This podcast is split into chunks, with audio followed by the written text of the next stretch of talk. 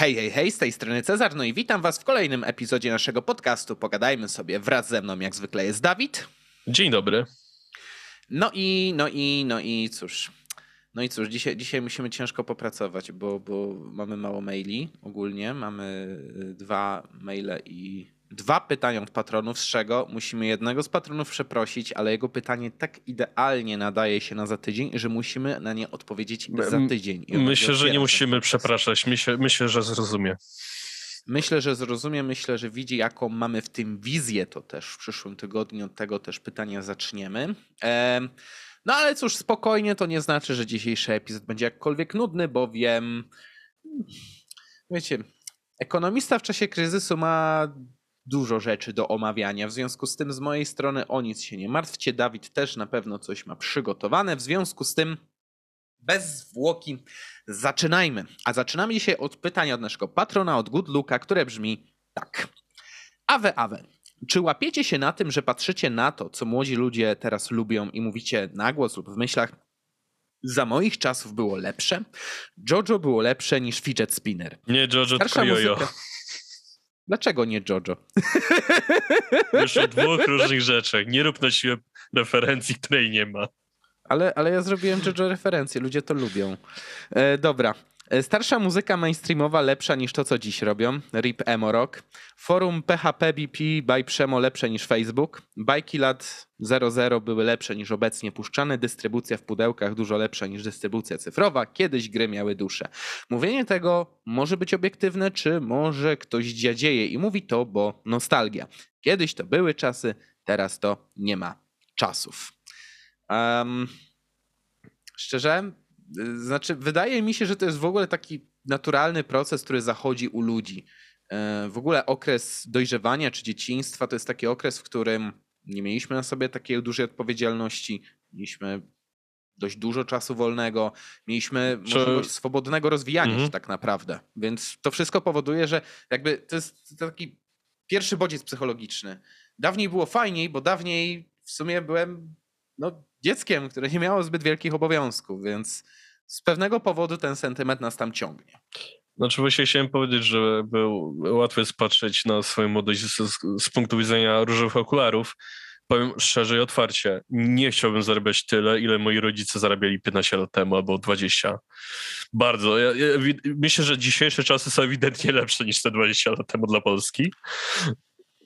Znaczy, rozumiem, co chcesz powiedzieć, że po prostu teraz mamy większe możliwości pod kątem samorozwoju, pod kątem zdobywania jakichś tam e, środków do przeżycia i tak dalej. Ale jeżeli chodzi o taką nostalgię związaną z pewnymi trendami, czy... Znaczy chodzi mi też tylko tak sprostuję hmm? o poziom zarobków, no? jaki był 20 lat temu, jakieś no dzisiaj, tak, tak, tak.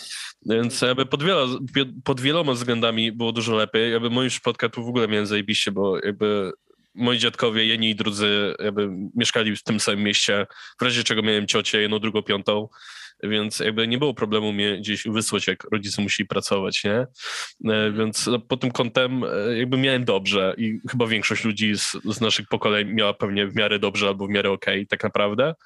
E, mhm. No i wiadomo, patrzymy na dużo rzeczy jakby przez różowe okulary, ale dzisiejsze możliwości, które mamy są ewidentnie dużo szersze. Oczywiście kiedyś te gry mitycznie miały duszę, były w pudełeczkę, były instrukcje, opisy i tak dalej, ale nie wynikało to z tego, że ktoś się stara albo ktoś bardzo chciał, a teraz nie chce.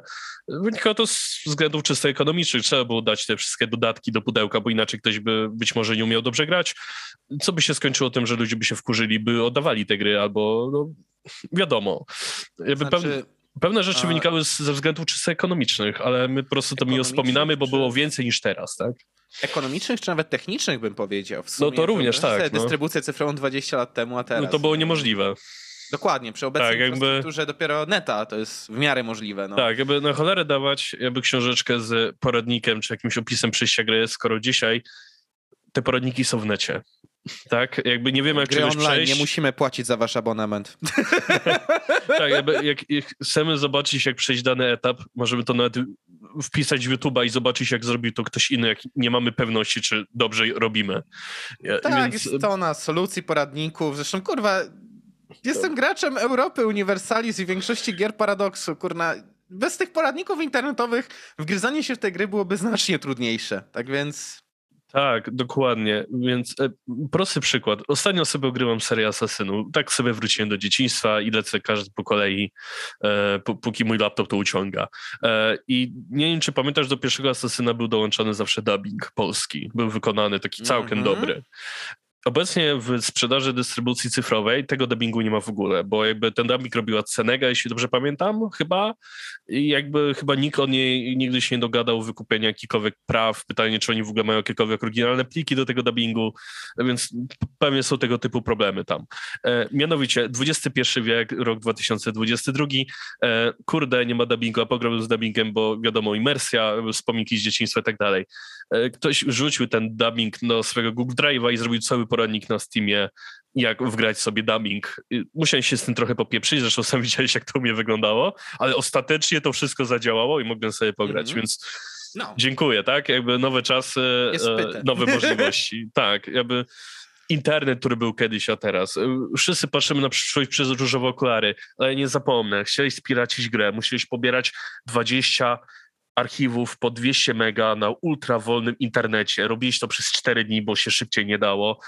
Później jak się okazywało, że jakiś pojedynczy ten archiwum nie działa, bo się coś tam wykrzaczyło, to musiałeś pobierać kolejne. Jak nie, jak nie mhm. działa jakiś plik, bo się wszędzie nie, dane naprawcze spierdzieliły, to chuj, 4 dni pobierania pirackiej gry poszły na marne.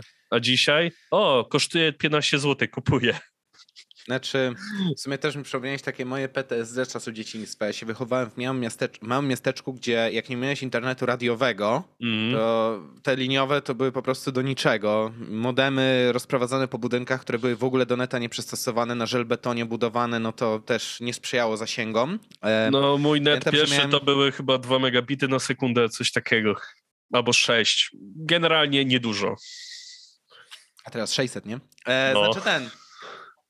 Znaczy, szczerze powiedziawszy, e, też mam takie PTSD jedno związane z takimi grami, bo e, gdzieś tak w wieku, mm, żeby ci nie skłamać, ale tak, tak, no na 100 lat, no, pykało się dużo w Battlefield Bad Company 2 i pamiętam, że po jednym pamiętam. czyszczeniu kompa e, ta gra wymagała pobrania 6 giga aktualizacji. Jeżeli się wykrzeczyło coś po drodze, to nie zapisywało ci je, że tak się wyrażę, mhm. timestampa, mm tylko musiałeś tak. pobierać od nowa z trzy miesiące się walczyłem, żeby to się kurna pobrało i działało. E, także e, tak. pełen ale... podziwu dla cierpliwości. Tak, ale na tej liście są takie rzeczy, z którymi bym powiedział, że tak, tęsknię i są takie rzeczy, które bym powiedział, że nie, nie tęsknię. Na przykład um, Właśnie jakie masz takie rzeczy, fora... do których masz taki sentyment totalny? Znaczy, tak, tak lecąc po tej liście, fora, mhm. PHP, BP lepsze niż Facebook. Szczerze nie, zawsze wolałem jakąś taką wygodę. To zależy, powiem tak. Powiedzmy Facebooka. Ja nigdy nie byłem wielkim nigdy nie uczestniczyłem w jakichś wielkich forach, więc za tym szczerze aż tak mocno nie tęsknię, chociaż wiem, że miało to swoją wartość, po prostu... Ja byłem wielkim formowiczem, więc patrzę na to z mhm. bardzo dużym sentymentem, ale no przyznać właśnie. muszę, mhm. że grupy na fejsie są pierdyliard razy bardziej szybsze, użyteczniejsze i dużo szybciej załatwisz swoją sprawę. I działa to dużo mhm. lepiej. Fora miały Dalej, swój urok, bo no. wymagało ciebie bardzo dużej eksploracji, czyli ty musiałeś przeglądać, żeby stwierdzić, że coś jest ciekawego dla ciebie. W przypadku Face'a teraz za bardzo tak nie ma tak naprawdę, tylko jakby Face sam jakby tostuje treści, e, ale no pod kątem użyteczności i takiego ułatwienia to Facebook jest dużo lepszy, Discordy są dużo lepsze, ale rozumiem, jakby też z sentymentem patrzę na te stare fora, które były obecne. Zresztą sam się bawiłem w stawianie forów na przemo, więc pamiętam to na to drugiej strony, że ile było z tym paprania. W sumie to jeszcze. W sumie to jeszcze mm, z tej listy dystrybucja w pudełkach, dystrybucja cyfrowa. Jakby dystrybucja cyfrowa ma dwie zalety. Pierwsza, wygoda. Siedzisz se w pokoju, yy, spisujesz te dane karty kredytowej, czy, czy tam, nie wiem, PayPalem płacisz i masz grę od razu właściwie. E, a druga rzecz, e, no, no, nie musisz tych pudełek przechowywać. Dla mnie to jest szczerze upierdliwość, że mam pełno gier tak naprawdę tak, powiem ci, że zalegają w domu. Jeszcze zaczynałem studia, miałem trochę gier kupionych w pudełkach z tego względu, że były tanie jak barsz w jakiejś Biedronce albo gdzieś indziej, wiesz, gra za dwie dychy, całkiem spoko, jakby idziemy w to. Ale ja tych pudełek w tej chwili obecnej w ogóle nie mam. Ja wszystko wykrzenię no. do kosza, bo wszystko już mam na kontakt cyfrowych. Na cholerę mi pudełko, jakby już nigdzie tego nie wykorzystam po raz drugi. Dokładnie.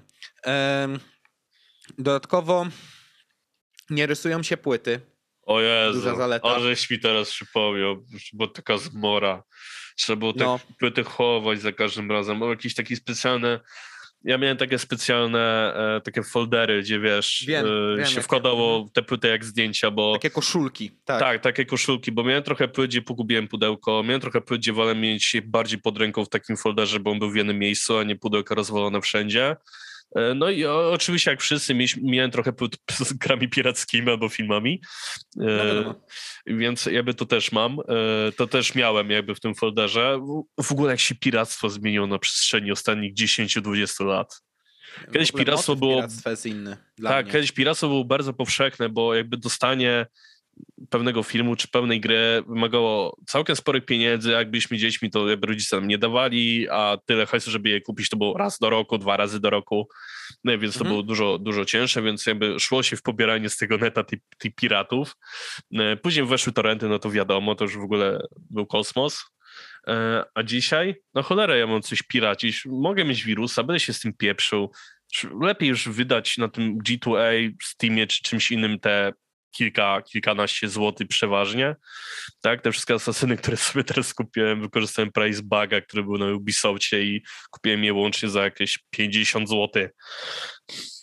E, dodatkowo jeszcze ten, mm, jest taka duża zaleta handlu grami e, w wersji cyfrowej, no to, że te klucze często krążą po różnych serwisach taniej. Więc tak, można no sobie szukać. Są albo, są albo te klucze pozyskane w jakichś ultra promocjach typu Steam. No, niestety zdarza się, że są kradzione, jakby to też, ale na większości platform typu G2A masz coś w stylu A, jakby klucz, który kupiłem od was, okazał się kradziony, mam zablokowaną jakby grę, albo tam po prostu nie mogę już jej ograć, nie? Bo to się zdarza, że jakby te, te bany wjeżdżają. I większość tych sprzedawców stwierdza, okej, okay, ziom, jakby spokojnie, masz tu nowy klucz, odpierdol się. Mhm. No jakby um, działa super, naprawdę. Plus um, dodałbym jeszcze jedno. Um, ten motyw piractwa też się moim zdaniem zmienił ze względu na to, w jakich czasach żyjemy. Znaczy piractwo w świecie gier tak troszkę zamarło przynajmniej, ale na przykład w świecie filmów niekoniecznie, bo y, jak był tylko jeden Netflix, to jasne, że wszyscy szli w Netflixa, ale jak się pojawiła 10 platform streamingowych, to, tak. to ludzie zaczęli wracać do piractwa. E, po części ale... rzeczywiście zaczęli wracać. W moim przypadku nie mam już tak dużo czasu na oglądanie jak kiedyś, więc ja mam takie okej, okay, po prostu jakby nie obejrzę, nie zapłacę nikomu, nie chcę mi się tego piracić, bo jestem leniwy. E, po tym kątem jakby mam 50 rzeczy ciekawszych do zrobienia w tej chwili niż obejrzenie jakiegoś filmu, który mi ktoś polecił. Więc jak nie mam takiego dostępu, to jakby trudno. A w chwili A ja obecnej... nie ukrywam, że mi wystarczy Amazon Prime, gdzie mam The Office. Jest Właśnie chciałem powiedzieć, że, że chciałem przypomnieć 49 zł rocznie i jakby po co piracić, marnować na to czas w rozłożeniu dzięki... miesięcznym, rocznym, dniowym ten Amazon Prime jest tak tani, że mi się kurwa nie chce. Powiem ci jeszcze, że jeszcze tak w ujęciu rocz, e, znaczy ten, jeszcze do, dobrych konsztaktach rodzinnych żyje, no to jeszcze mam to HBO Go od mamusi, która dostaje go w ramach tam pakietu telewizji uh -huh. satelitarnej po prostu i no w sumie git, mi to wystarcza, ale jedna rzecz, starsza muzyka mainstreamowa lepsza niż to, co dziś robią, żeby nie było.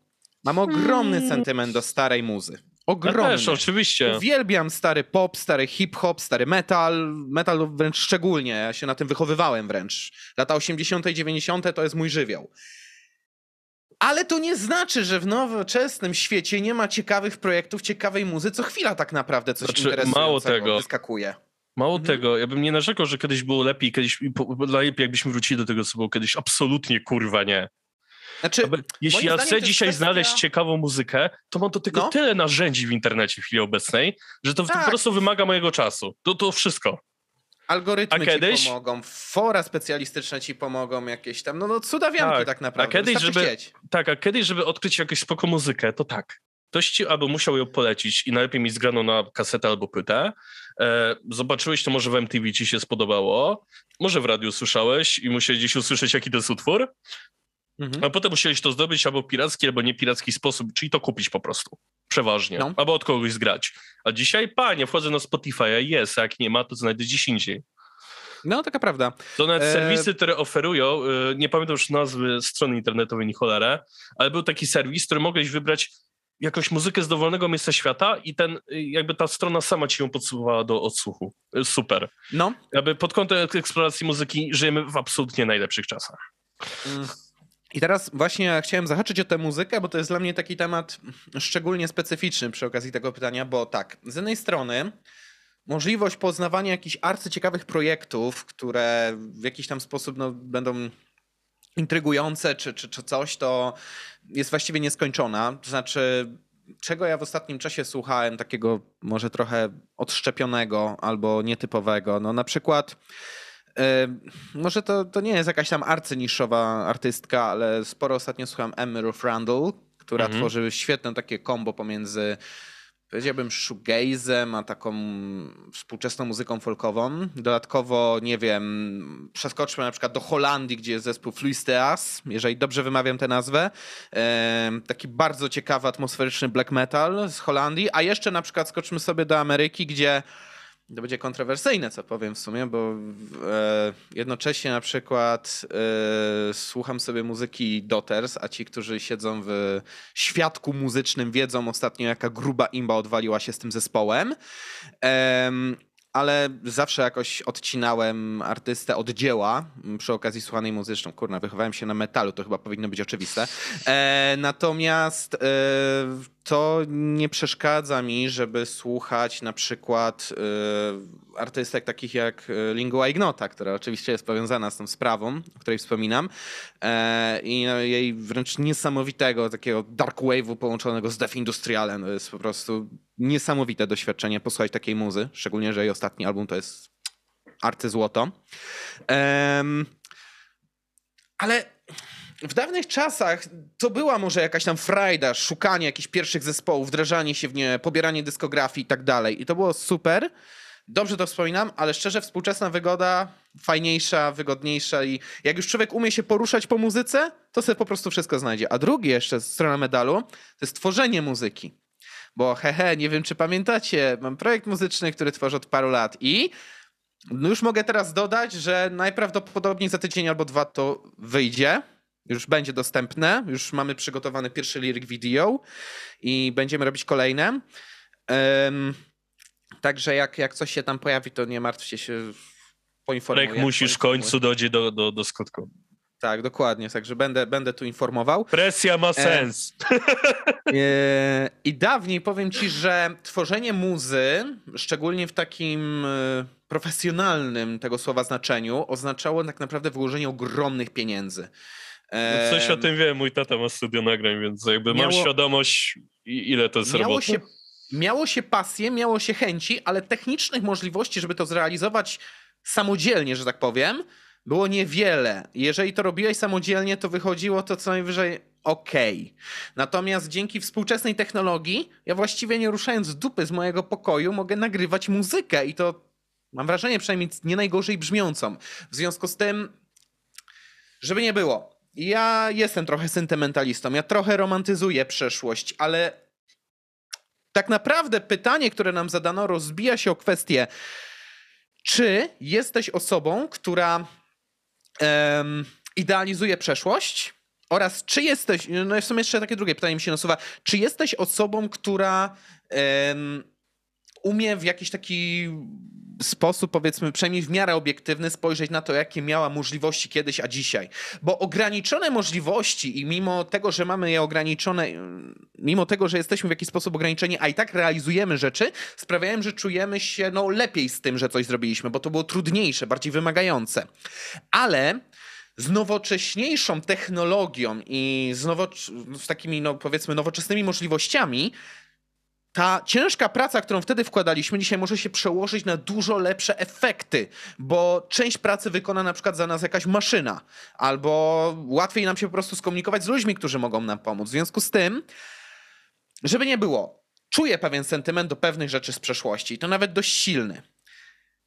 Ale możliwości, jakie daje mi współczesny świat, sprawiają, że ja nie mogę żyć wiecznie w przeszłości. Tylko wykorzystać tą energię, którą miałem kiedyś w sposób, który będzie no, przekładał się na większe rezultaty obecnie. Więc ja rozumiem, dlaczego ludzie wracają tam, szczególnie pokolenia wcześniejsze niż nasze, bo one nie dorastały z tą technologią, więc trochę nie wiedzą, jak ją ugryźć i jak z niej korzystać może. Ale myślę, że czym bliżej pokolenia współczesnego, powiedzmy generacji Z, tym więcej będzie takich y, haseł w stylu jest pełno pięknych rzeczy w przeszłości, ale współczesne możliwości jednak sprawiają, że działamy już troszkę inaczej niż nasi staruszkowie na przykład, więc to powoduje takie może taką różnicę opinii pomiędzy pokoleniami takimi 90 lata plus, a 90 lata minus. No tak, musimy też pamiętać o tym, że mimo, że wcześniej niektóre rzeczy były trudniejsze, przez co możemy mieć takie poczucie, że o, kiedyś było lepiej, bo trzeba było się napracować, to tamto, Pamiętajmy, że nasi rówieśnicy inni to pracowali dokładnie tyle samo, jakby nie dlaczego miałoby to jakkolwiek nas wyróżniać, jakby to każdy po prostu musiał i jakby trzeba, to trzeba. E...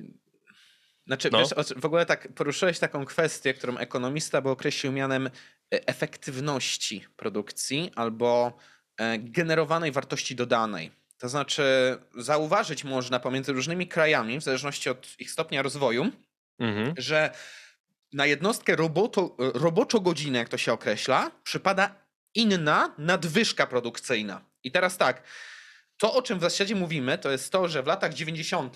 wydajność produkcji w kraju była na katastrofalnym wręcz poziomie. To był kraj zdławiony przez transformację ustrojową, komunizm. przez y, komunizm, przez y, po prostu brak takiego ducha przedsiębiorczości w kraju. I dzięki drastycznym reformom gospodarczym produktywność taka roboczo-godzinna w Polsce bardzo skoczyła przez ostatnie 30 lat. I nagle, nie mówię, że staliśmy się już jakąś najpotężniejszą imbą świata, ale Polska przynajmniej może myśleć o tym, że wkrótce zbliży się na przykład do średniej unijnej to jest dużo dla kraju, który wychodził z totalnej biedy i nędzy. Ale popatrzmy sobie na Niemcy, które nie, mm, szczególnie zachodnią część Niemiec, która nie musiała przechodzić przez okres komunistyczny. Tam ta produktywność jest jeszcze wyższa, jeszcze większe możliwości. I moim zdaniem, jasne, to co było kiedyś, jeżeli masz do tego prawdziwą pasję, prawdziwe chęci, żeby coś tam kultywować, rób to stary czy stara.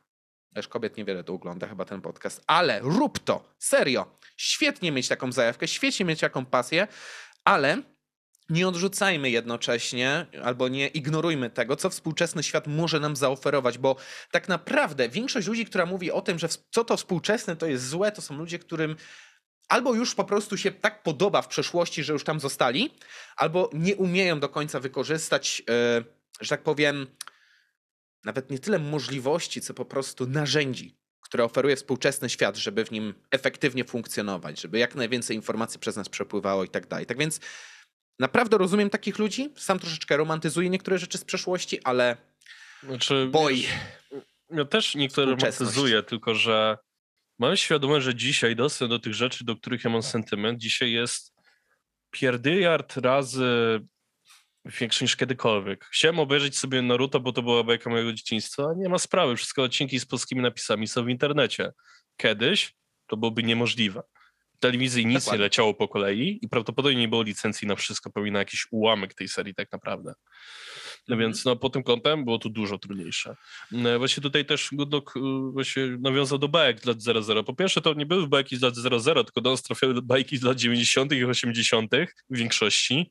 Później rzeczywiście już były te trochę nowsze, e, ale prawda jest taka, że jak dobrze się poszuka, to te bajki można znaleźć. Ja mam na przykład dostęp do dysku Google, gdzie są wrzutki, większość jakichś bajek dzieciństwa z Cartoon Network i nie tylko. Ja mam to swobodnie do obejrzenia, do pobrania kiedykolwiek chcę. Dzisiaj mhm. życzę powodzenia, żeby ktokolwiek z was dotarł do bajek, które leciały jeszcze 10 lat temu, bo niestety nikt tego chyba nie zdigitalizował, to wszystko chyba było na taśmach i nie dziwię się, jak te taśmy przepadły. Mhm. Rzecz druga, e, nie ma żadnej platformy do oglądania tego, na czym ubolałem, bo chętnie bym sobie obejrzał bajki ze swojego dzieciństwa w większej ilości, nad bym za to zapłacił, ale tego po prostu nie ma. Trzeba tego mhm. szukać w piracki sposób tak naprawdę. E, prosty przykład, no Świat według Ludwiczka, wszystkie trzy sezony na YouTubie, za darmo z polskim dubbingiem, polecam obejrzeć, mhm. super bajka.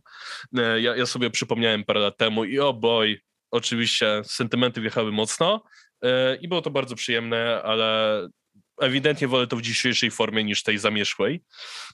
A propos jakby tej nostalgii do tego, co było kiedyś, oglądałem taki wywiad, rozmowa, audycję zwał, zwał z takim raperem Sokół, pewnie większość z was kojarzy, ciężko nie kojarzyć Sokoła. E, I właśnie go zapytano, czy on właśnie ma sentyment do lat 90., czy chciałby wrócić do tych czasów, które były. I właśnie on spełniał, nie, absolutnie kurwa, nigdy nie chcę wracać do lat 90., to były najgorsze możliwe czasy, jakie funkcjonowały. Były dobre momenty, ale zakopmy to do grobu i jakby zostawmy to. Jakby, zresztą on sam o tym nawija w, w utworze Jednorożec z jego najnowszego albumu, e, że jakby nie, nie chcę wracać do tych czasów. Dla Polski to były okropne czasy. Musiałem się martwić o to, czy nie zostanę zabity, okradziony, pobity. Dzisiaj nie ma mowy, żeby to w ogóle się wydarzyło. I znaczy, zresztą... nie ma mowy. Jest bardzo mała szansa. Tak, o, dobra. Dobrze, no. lepiej tu. Tak. Szansa jest ekstremalnie niska. Zresztą ja czasem swojego dzieciństwa pamiętam chyba tak za tak zwane chęci do życia, miłość do ojczyzny, czyli za nic mordę dostałem chyba z dwa albo trzy razy. Odkąd mieszkam w Toruniu i odkąd skończyłem jakieś 15 lat, to jest kurwa nie do pomyślenia. No. Jakby, nie, jakby jak? Takie, znikają takie przestrzenie w miastach, gdzie można było po prostu samo pojawienie się dostać w rej, to prawda. Tak, tak, więc e... jakby to, co było kiedyś, tak, było mnóstwo fajnych elementów, do których po części możemy dzisiaj wrócić, więc czemu by tego nie robić, jeśli chodzi mhm. przynajmniej o kwestie mediów różnego rodzaju, ale absolutnie nie chcę wracać do klimatu i do społeczeństwa, które było te 15 lat temu, bo były sytuacje, gdzie miałem z tyłu głowy, może coś się wydarzyć. Dzisiaj tego z tyłu głowy raczej nie mam. Dokładnie, szczególnie, że no, pytanie też w sumie skierowano do mnie, czyli do konserwatysty, ale ewolucyjnego w pewnym stopniu. W związku z tym, no, jakby rozumiem, jaka jest wartość tradycji, rozumiem, dlaczego one są ważne dla społeczeństwa, ale jednocześnie nie pozwoliłbym na to, żeby tradycje przesłoniły mi ogląd. Hmm sytuacji bieżącej czy przyszłej, potencjalnych możliwości, jakie możemy osiągać. Nie powinniśmy się odcinać od tradycji, ale jednocześnie powinniśmy się stale ulepszać. I myślę, że z tą myślą możemy to pytanie e, zostawić. No i możemy przeskoczyć do maila. Dawidzie, czy byłbyś tak miły przeczytać nam pierwsze pytanie z maila? Mm -hmm. Widzę, że to jest praktycznie cały mail te pytania. Dobra, nie ma sprawy, już czytam. E, mamy mail od kreatywnego studia, brzmi ono tak. Hej, witajcie, siemanko, cześć. Co do poprzedniej rady, dzięki w sumie przez tydzień rozwiązaliśmy to w podobny sposób. Jak się okazało, ma też poglądy nie tylko matriarchalne na kiju, ale też jeszcze bardziej kontrowersyjne. Otóż popiera monarchię absolutną i coś na wzór anarchokapitalizmu z dużymi literami anarcho, bo stwierdza, że powinny być wspólnoty bez pieniędzy. Wow. E, ale zna zasady ekonomii, chociaż nie chce ich używać w swoim świecie marzeń. Okej. Okay. E, co do wspólnych no. rozmów i dyskusji dochodzimy do przekomarzeń, że się aż romantycznie robi. Nie pytajcie o co chodzi, bo hehe, no wiecie. Hehe, wiem, ale nie powiemy. E, albo też drugi ending, że dochodzimy do wniosku, że jebać PiS, z tym się zgadzam na 100% mimo innych punktów widzenia. E, jest też trzeci ending, ale taki hehe, no wiecie, teraz, e, dobra, teraz Bekę robię, ale no nie ma tego trzeciego, bo ending przy tym temacie ma dziwne skojarzenie. Teraz niezbyt pytanie, więc mogę je zadać. Jaka była wasza historia związków? Pozwól, że zacznę. Żana, w tak. żadnym jeszcze nie byłem. Pozdrawiam. Ja byłem wasz zbyt wielu, szczerze powiedziawszy. Eee, znaczy, kurczę, no nie chcę się wdrażać w jakieś arcydetale, ale generalnie w związkach byłem tak w latach mojego życia, licząc tak między 16 a. No żeby nie skłamać, a tak 23, 4 rok życia, to, to, to był dla mój okres takiego randkowania, mm, spotkania się z kobietami i tak dalej. Mm. Generalnie rzecz ujmując, w pewnym etapie mojego życia to ja byłem po prostu zbyt niedojrzały na te relacje, dlatego one się dość szybko rozpadały. E, później akurat miałem pecha trafiać na relacje, w których e, druga strona miała albo jakieś takie skrajne poglądy, które potem kosztowały mnie sporo zdrowia i nerwów, albo trafiały mi się po prostu osoby, kobiety, które mm, przejawiały wartości, które mi może odpowiadały, ale być może ja nie sprostałem tym oczekiwaniom drugiej strony. Um, ostatnio żyję według takiego, powiedzmy, podejścia na zasadzie. Um, nie wiem, no nie mam już po prostu siły ani chęci szukać czegoś na siłę. E, nauczyłem się być szczęśliwy sam ze sobą. Jeżeli oczywiście zdarzy się ktoś, kto w jakiś naprawdę niecodzienny sposób bym nie miał uzupełniać albo wspierać, mm, to jasne, żebym wskoczył na taki statek. Aczkolwiek ostatnio no, nie trafiam po prostu na takie kobiety, plus ponadto um, można powiedzieć, że przestałem też jakby być aktywny na rynku matrymonialnym, co powoduje, że też jakby te, te szanse na wchodzenie w relacje tam drastycznie spadają. mogę za to powiedzieć, że czy któryś z moich byłych związków byłby takim związkiem, który mógłby w mojej przynajmniej opinii mm, ewoluować w coś więcej, w taki związek już na większość życia. Byłby taki jeden, ale on niestety nie wyszedł. W związku z tym co ciekawe, wciąż żyję w całkiem dobrych relacjach z tą dziewczyną, aczkolwiek raczej wątpię, żeby nasze ścieżki miały się w ten sposób przeciąć po prostu na przyszłość. To też um, jest to dość osobista dla mnie sprawa, w związku z nie, no czym nie chcę się tutaj wdrażać zbyt duże detale, ale powiedzmy, że Związki to jest raczej bardziej burzliwy okres mojego życia niż takie miejsce na uspokojenie się czy stabilizację. Ale nie wykluczam, że jeszcze w przyszłości może się coś dobrego na e, horyzoncie w tej kwestii e, zjawić. W związku z tym, no, puentując już tak odpowiedź na to pytanie, e, historia jest to burzliwa, ale ostatecznie doprowadziła do tego, że niejako zmusiłem się do polubienia się sam ze sobą, w związku z tym nie jest to jakiś tragiczny aspekt mojej osobistej historii. Od po prostu mm, nie zdarzyło mi się y, zbudować takiej relacji, która byłaby najwyraźniej na tyle trwała, żeby y, przerodzić się narzeczeństwo, małżeństwo w przyszłości. Ale nie ma tego złego, co by na dobre nie wyszło, jak to mawiają. No tak, no w moim przypadku jakby jedna relacja chyba, tak mi się wydaje, była bliska tego, żeby to się zamieniło w związek, ale było dużo rzeczy, które tam tak czy siak by nie wypaliły jakby dobrze sobie nawzajem to uświadomiliśmy zawczasu, zresztą ta osoba już nie mieszka w Toruniu, więc jakby to i tak czy siak by padło, więc no było blisko, ale nie pykło, trudno, a tak wcześniej, no to tak, no podobnie jak ty też byłem zdecydowanie osobą ewidentnie nie dojrzało do tego, żeby być w związku. Zresztą większość kumpli mówiła, no musisz poderwać dziewczynę, to tamto. Ja nigdy nie umiałem grać tą grę o nazwie podryw. Ja totalnie nie czaiłem zasad. Z mojej perspektywy to zawsze to, to wyglądało samo. jak ej, typie, robisz siebie jebanego debila, jakby ja nie chcę. Ja, ja chyba wolę, no. wolę chyba doczekać związku, który się jakby sam rozkluwa na zasadzie najpierw się dwie osoby dobrze dogadują, a później stwierdzą, że w sumie dobrze ze sobą żyją i tyle. No więc no, no jest ciężej, jest, ale jest. jakby no, prędzej czy później coś się uda. Jestem dobrej myśli. Powiem ci szczerze, że jak tak mówisz o tym, to taki mój wewnętrzny konserwa się odzywa, że jak słyszę o ludziach, którzy mówią o jakichś technikach podrywu albo o y, tym, jak nie, nie, uścilić sobie kogoś, to jest po prostu chore. to jest chore.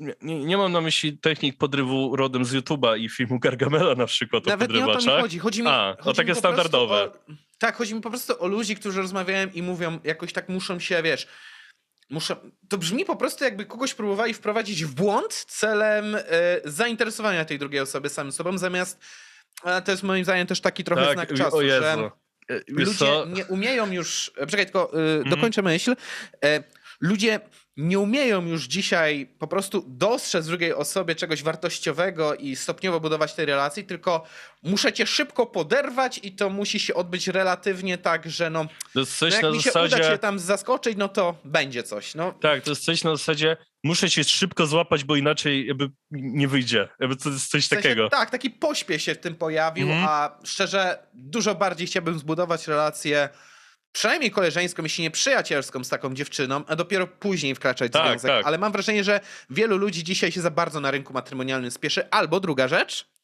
e, coraz więcej ludzi jest na rynku matrymonialnym, która uważa, że może mieć coś lepszego, może mieć coś więcej.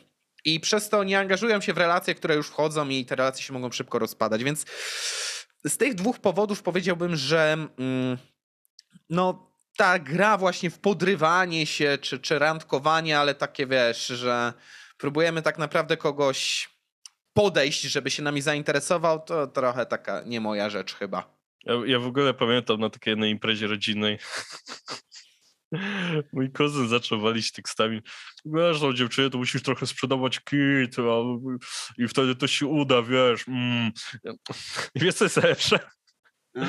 Że dosłownie obok niego siedziała jego żona i patrzyła na niego wzrokiem typu zaraz ci zajebie. Ja, no, ja po prostu próbowałem nie dostać cringe'u i takie mhm, mhm, mhm, mhm. Okej. Jezus Maria. Okej. Okay. No, takie... E, do związków podejście można mieć zdrowe wbrew pozorom. Naprawdę. Naprawdę. To, to, to, Można, można. No, więc no, tak to u nas wygląda. To co, lecimy no. dalej. Lecimy dalej. Dobra, no to co, kolejny mail, ostatni na dzisiaj od Piryta. E, no. Awy osioł, awy szrek. A waszym kapytanka, co sądzicie o tak zwanym planie Marszala dla Afryki? Coś na kształt tego, co dano Europie po wojnie. Jeśli się powtarzam, to przepraszam, ale odniosę wrażenie, że mój mail z nim nie dotarł. Było coś o tym? Nie mhm. kojarzę. Nie kojarzę, może wpadło też do spamu, a tam nie zaglądamy zawsze. No ale dobra, dobra. E... Plan Marszala dla Afryki. O matko, Generalnie to jest trudne. To jest trudne, bo Afryka w tej chwili jest kraje, krajami, kontynentem, który ma kraje strasznie koruptogenne. Danie im planu Marszala to jest wrzucenie pieniędzy do studni bez dna, z której nikt nic nie wyjdzie, ani nikt. Więc w tej to chwili jest, jest to totalna rzecz. głupota. Ja ben, tak, jeśli miałby rzecz. być taki hmm? plan, to na pewno nie tyle pieniężny, co na zasadzie przyjedziemy, wybudujemy wam studnię. Wybudujemy wam jakby... przedszkola, wybudujemy wam budynki. Już bardziej w tym kierunku niż dawaniu jakichkolwiek pieniędzy. To jest właśnie jedna rzecz. Bardzo słusznie zauważyłeś tę korupcjogenność. Na przykład y, bardzo polecam przejrzeć sobie dane statystyczne dotyczące wzrostu PKB w krajach takich jak Nigeria. E, Nigeria to jest kraj, który generalnie śpi na ropie. Dosłownie. To jest jedna z największych pól roponośnych w całej Afryce. Oni, re, oni regularnie zaliczają, uwaga, spadki krajowego produktu brutto. W sensie, wow, to jest kraj, który e, tak naprawdę wykorzystuje te zasoby tylko po to, żeby dotować prywatne konta jakichś tam wataszków, którzy tam rządzą, bo ja nie nazwałbym tego przywódcami, tylko takimi wataszkami bardziej. E, no i przez to ten kraj trochę jest w zastoju. Dodatkowo mm, ja bym wskazał jeszcze takie dwie sfery, gdzie jest ogromny problem z pomaganiem Afryce. E, pierwsza to jest kwestia z tą korupcją niejako powiązane, to jest kwestia prawodawstwa tamtejszego i e, tego prawa respektowania następnie. Weźmy sobie prosty przykład z prelekcji księdza Gniatka, na którym Oj, tak. byliśmy. Jakby ktoś z was Gniatek... chciał obejrzeć, to jest na kasę e, kluby tak, ASE tak. na YouTubie dostępne. Ksiądz Gniatek opowiada tam generalnie o tym, jak pomagał Afrykanom w po prostu no, budowaniu sobie jakiegoś tam zaplecza ekonomicznego, uczenia ich wolnej przedsiębiorczości, zaradności i tak e, dalej. Tak, I e, on między innymi takich... za Zbiro budował przedszkole dla przedsiębiorców, tak, tak zwane. E, tak, tak, pamiętam. I jednym z takich projektów, które on opisywał nam wtedy, mm, była ta akcja budowania kanalizacji i dopływu wody do budynków. To oczywiście było bardzo proste, po prostu podciągnięto ze studni e, sieć węży, która rozprowadzana była tam po całej wiosce, no i dzięki temu każdy miał dostęp do e, wody, jakby bezpośrednio ze źródła, nie musiał za tym latać, więc oszczędzał w ten sposób czas, który można było przeznaczyć na działalność produkcyjną. E, tak, i jeszcze tylko dodam, jeśli chodzi o detale, jak to wyglądało. Dana osoba A musiała płacić dla państwa za to, że pobiera wodę ze studni. I to była kwota powiedzmy 1 dolar. I co się działo, jak ona chciała to opuścić dalej do swojego sąsiada, który nie miał tak blisko do studni. E, sprzedawała to wodę wtedy za dolara i 10 centów, e, czyli jakby zarabiała sobie niewielkie pieniądze, ale coś tam sobie zarabiała na sprzedaży swojej własnej wody. I kolejny sąsiad kolejnemu dokłada jakby kolejną marżę. Jakby w ten sposób jakby cała wioska tak naprawdę trochę na sobie zarabiała na to, że wiadomo, jakby tym no tak, systemem tak, tak. trochę dłużej musi to iść, więcej pracy, uh -huh. eksploatacja jakby tych węży, e, ale to było uczenie właśnie ludzi przedsiębiorczości, że ej, możesz zarabiać na tym, że masz łatwiejszy dostęp do jakiegoś dobra i odsprzedajesz dalej. Ale. Ale, tak. Właśnie. Po zainstalowaniu tego systemu i tak naprawdę no, sprawienie, że ci ludzie byli po pierwsze, zbudowali jakąś taką społeczność, która się nawzajem wspierała w tych działaniach przedsiębiorczych. Po drugie, że sama sobie poradziła z problemem, który napotkała. I po trzecie, stworzyła rozwiązanie, które można by potem ulepszać oczywiście pod kątem jakichś tam dużych inwestycji, już wtedy być może publicznych, ale e, zrobili tego zaczątek i zaoszczędzili ogromne ilości pracy i czasu, które można wykorzystać na działalność dochod... E, jakby to powiedział ekonomista, dóbr wyżej przetworzonych, czyli dóbr, które mają też wyższą marżę, pozwalają więcej zarobić, tak? Ale dosłownie kilka dni po tym, jak ten system zaczął działać efektywnie, przyjeżdża do wioski banda wataszków, która mówi, że na to nie było zgody.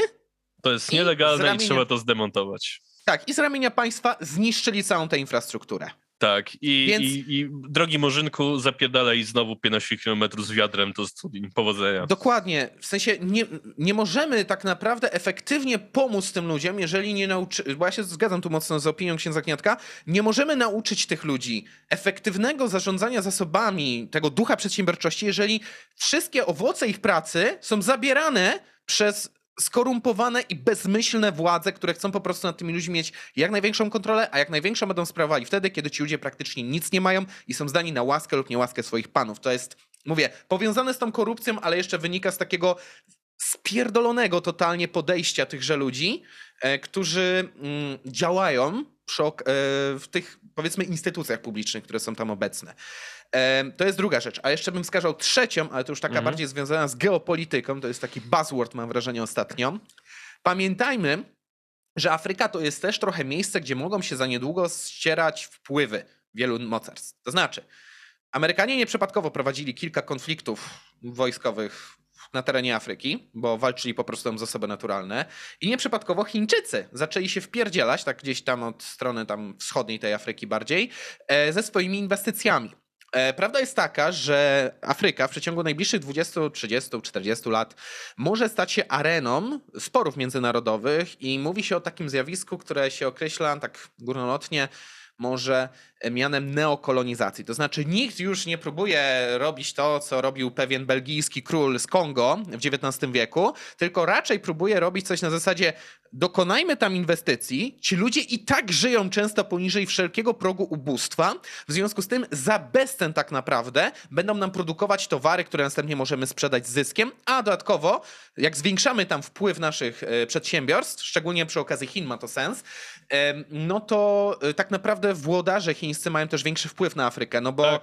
niejako stają się zakładnikami wówczas ci Afrykanie tego przemysłu zagranicznego. W związku z tym e, musimy też pamiętać, że pomoc Afryce e, musi być też skalkulowana, czy inaczej jakoś tak skorygowana przez te kwestie takie geopolityczne, no bo mówię, znajdą się tam przywódcy, E, którzy będą chcieli uzależnić od siebie Afrykę. W sensie znajdą się jacyś tam zagraniczni przywódcy. Mhm. W związku z tym pomoc w jednych krajach będzie być może zależna od pewnych krajów, a w innych od innych. W sensie będą takie strefy wpływów być może wschodnia, zachodnia. Kto wie. I to też skomplikuje pomaganie Afryce. Ale generalnie jeszcze tak na koniec chciałbym zaznaczyć jedną rzecz wszelkie teorie, które w ostatnich latach powstawały na temat wzrostu gospodarczego, gdziekolwiek miałby się on nie odbywać, e, wskazują, że po prostu dawanie pieniędzy to jest najgorsze możliwe tak. rozwiązanie, jeżeli chodzi o wzrost gospodarczy. Wzrost gospodarczy zależy w sumie od czterech głównych czynników. No, jakby kapitał musisz mieć, to jest oczywiste, ale Musisz mieć też bardzo dobry poziom edukacji. Współczesna technologia, produkcyjna nawet, e, wymaga po prostu ludzi wykształconych, żeby ją utrzymać, żeby nie było, że jak się spieprzy maszyna, nie ma komu jej naprawić, żeby nie było, że e, nie będzie kogoś, kto jest w stanie na przykład zawiadywać jakimś systemem komputerowym, który nadzoruje tę produkcję, czy, czy coś takiego. Kolejna rzecz. Musimy mieć bardzo wysoki poziom, no, przynajmniej no, w miarę dobry poziom Mm, pomocy medycznej. Nie ma sensu, to brutalnie zabrzmi, ale nie ma sensu pomagać krajom, gdzie przewidywalna długość życia jest 30-40 lat, bo to jest tak naprawdę wywalanie pieniędzy na człowieka, które się nie zwrócą. Wiem, że to brzmi brutalnie, ale, ale taka jest, jest taka, że Prawda jest taka, że y, jeżeli wprowadzamy takie rozwiązania o charakterze powiedzmy publicznym, to znaczy mhm. jakieś tam systemy podatkowe, czy e, wdrażamy jakieś tam rozwiązania produkcyjne, to one muszą się kalkulować ekonomicznie. W związku z tym, jeżeli e, wywalamy tonę kasy na człowieka, który będzie się tam kształcił, edukował i tak dalej, i on nam nagle w wieku lat 35 pada na jakąś tam dżumę, cholerę czy inne dziadostwo, no to Niestety, ale to są pieniądze, które nam się nigdy nie zwrócą i to hamuje nasz wzrost na dłuższą metę. Jest jeszcze Ostatnie, yy, ostatni taki czynnik wzrostu, czyli infrastruktura. Ciężko jest tak naprawdę rozwinąć biznes w kraju, gdzie nie ma rozbudowanej przynajmniej w podstawowym stopniu infrastruktury. Wyobraźcie sobie, że na przykład teraz budujecie fabrykę w kraju, yy, w sensie na przykład u nas w Polsce, yy, i nie macie dostępu do dróg, autostrad i tak dalej. Transport nagle staje się tonę droższy, bo musisz kupować specjalne pojazdy, być może musisz samodzielnie te drogi przygotowywać i tak naprawdę mm, przez to biznesy w ogóle nie chcą tam ciągnąć, no bo nie mają wokół jakiej sieci infrastrukturalnej się rozbudować. E, w Afryce to jest jeszcze szczególny problem, że te drogi są często w cholerę niezadbane, i często są bardzo rzadko rozciągnięte i to wynika z tego, że w niektórych częściach Afryki będziemy mieli klimat tropikalny i przez takie lasy się ciężko przebijać. W innych regionach będziemy mieli po prostu bardzo niskie zagęszczenie ludności, w związku z tym no, nie ma jakiegoś takiego bodźca, żeby budować tam te drogi, w związku z tym inwestycje, jakie trzeba by przeprowadzić w Afryce, i to jakby ignorując w ogóle to, że jest tam korupcja i spieprzone w ogóle myślenie tamtejszych rządzących, byłyby tak naprawdę wieloskładnikowe i wymagałyby nie tyle dawania pieniędzy, co raczej grantów na realizację konkretnych pomysłów. I one musiały być jakoś transzami wypłacane czy coś. E, ale prawda jest taka, że bez współpracy władz afrykańskich takie projekty nigdy nie dojdą do skutku, bo ewentualne owoce, jakie mo można było z tego wypracować, ci wataszkowie mogą zawsze podpierdzielić. Także prawda jest taka, że taki plan Marszala nie miałby dzisiaj za dużo sensu, o ile e, jakieś władze konkretnego kraju afrykańskiego nie dogadają się z jakimś mocarstwem czy mocarstwami i nie zaczną działać według jakiegoś skoordynowanego planu mającego na cele poprawienie tych czterech sfer, o których mówiłem. Smutna prawda, ale prawda. Dobra, e, to, to przejdźmy dalej. Tak. E, podsumowując, nie, nie ma sensu dawać pieniędzy w Afryce. Dziękuję. Dziękujemy za udział w naszym TED Talku. Nie, dziękujemy. Tak, nie, ale tak na poważnie, aby ktoś chciał sobie tak głębiej trochę sobie uświadomić, dlaczego kraje afrykańskie są biedne, e, to polecam TED Talk Kamila Cebuskiego. On się nazywał Dlaczego Afryka jest, dlaczego biedne kraje są biedne, tak się to nazywało. Jest to dostępne na YouTubie, taki niedługi występ, a w miarę jest w stanie przybliżyć właśnie jak działa ten system, bo tam Kamil głównie, głównie mierzy, właśnie mówi o Afryce, bo często te kraje odwiedzał, więc trochę wie jak to tam wygląda. Mhm. Idąc do drugiego pytania z maila. E, do ciebie, Czarku. Czy weźmiesz udział w szkoleniu banku, bodajże ING, na temat tego, jak gospodarować pieniędzmi? Pytam, bo wiem, że Karol Paciorek to twój ulubiony znawca ekonomii i finansów, a to właśnie on będzie je prowadził. A na poważnie, jakim kurwa cudem bank ING wybrał na takie szkolenie gościa, który nie wie, jak działają podatki? E, Karol Paciorek się chyba tłumaczył z tego, że on trochę tak specjalnie zagrał te ile, żeby był dobry kontent pod lekostronniczych. Nie na ile to prawda, ale tak twierdzi. A jeśli chodzi o to, dlaczego go wybrano, moi drodzy, usiądźcie i powiem wam, jak działa marketing. Wygląda to tak, że taki bank przychodzi do domu mediowego albo do agencji reklamowej i mówi: Dzień dobry, my chcemy zrobić taką akcję fajną, e, coś, żeby o nas mówiono, głośniej, wymyślcie coś, agencja albo dom mediowy wymyśla rzecz X, Y, w tym przypadku było to to, albo bank sam na to wpadł, to też mogło tak być. E, I później, no, jaki macie budżet? No taki mamy budżet. To możecie, to damy wam takiego influencera, patrzcie, on robi rozmowy z ludźmi na tym kanale, umie to robić, te rozmowy się fajnie klikają, u was też powinno się fajnie kliknąć. Robimy? Robimy to fajnie. I w większości, bardzo mocnym skrócie oczywiście, bo to jest ogromna ilość pracy, myślenie, kontentu, etc., dobieranie ludzi, ale w skrócie tak to wygląda. Jakby nikt tam nie patrzy na to, co Karol Paciorek powiedział jednym z półtora tysiąca odcinków lekostronniczych na temat podatków, tylko czy dany influencer nadaje się do robienia konkretnego rodzaju formatu i mu się po prostu za to płaci i on daje swoją stawkę. Cała robota tak naprawdę. I w głównej mierze głównie tak to wygląda. Mało które medium tak mocno patrzy, czy ktoś ekstremalnie pasuje do, do, do danego medium i prawda jest taka, że chyba te, ta jego gafa z podatkami chyba nie jest aż tak głośna, to było przez chwilę głośno, ale potem totalnie opadło, zwłaszcza teraz chyba już mało kto o tym pamięta. Znaczy się, powiem tak. Jeżeli chodzi o gospodarowanie pieniędzmi, to dużo bardziej polecałbym finansowego ninja, a to tak. Myślę, Mich Michał Szafrański zdecydowanie dużo lepiej, tak, oczywiście. Tak. Mm. A teraz tak. Jakby właśnie dzięki Dawidowi też ja jestem w pełni świadom, że to było skalkulowane bardziej na zasadzie, o, to jest influencer z określonymi zasięgami, który za określone pieniądze zrobi to, o co go poprosimy. Więc... Myślę, że w przypadku Paciorka zadziałały nie tylko zasięgi, ale też to, że on generalnie prowadzi rozmowy z ludźmi, jest z tego znany, więc założono, że raczej zrobi to dobrze po prostu. E, tak, także nie mówię, że pewnych motywów, żeby go wziąć, nie było. A teraz pozwólcie, że odpalę mojego wewnętrznego ekonomistę. No bo kurwa mać. Um, Karol Paciorek to jest osoba, która w jednym wywiadzie pierdzielnęła, że ona by chciała wyższych podatków. Chyba to było z E, Biedroniem chyba. Biedroniem, tak. Chciałem powiedzieć z Michałem Wiśniewskim Lewicy, ale no dobrze, Biedroniem. E, generalnie był to z nim wywiad i on stwierdził, no więcej podatków, u, kurna, dlaczego państwo nie, nie, nie finansuje albo nie pomaga w tym czy w tamtym. E, widać tutaj po prostu ewidentnie niezrozumienie tematu i totalny brak wiedzy ekonomicznej u tego pana, ponieważ nie rozumie, jak bardzo marnotrawnym systemem jest polski system podatkowy oraz jak wiele danin i podatków jest totalnie nieprzemyślanych i tak naprawdę nie powinny się w żaden sposób sumować i faktycznie się nie sumują. Znaczy Już nie dziwię nie się, przywoływał... jak on jest tego nieświadomy, po prostu tego nie płaci, albo nie jest tego yy... świadomy do końca, że płaci. Znaczy, wiesz co, analfabetyzm ekonomiczny u Polaków to jest dla mnie taka trochę codzienność, więc nie dziwi mnie to w sumie, że znaczy, jest mnie też to nie ignorantem. dziwi, bo założę się, że część osób ma firmę tylko i wyłącznie dlatego, że musi ją mieć, inaczej to by chętnie pewnie bez firmy wszystko prowadziło.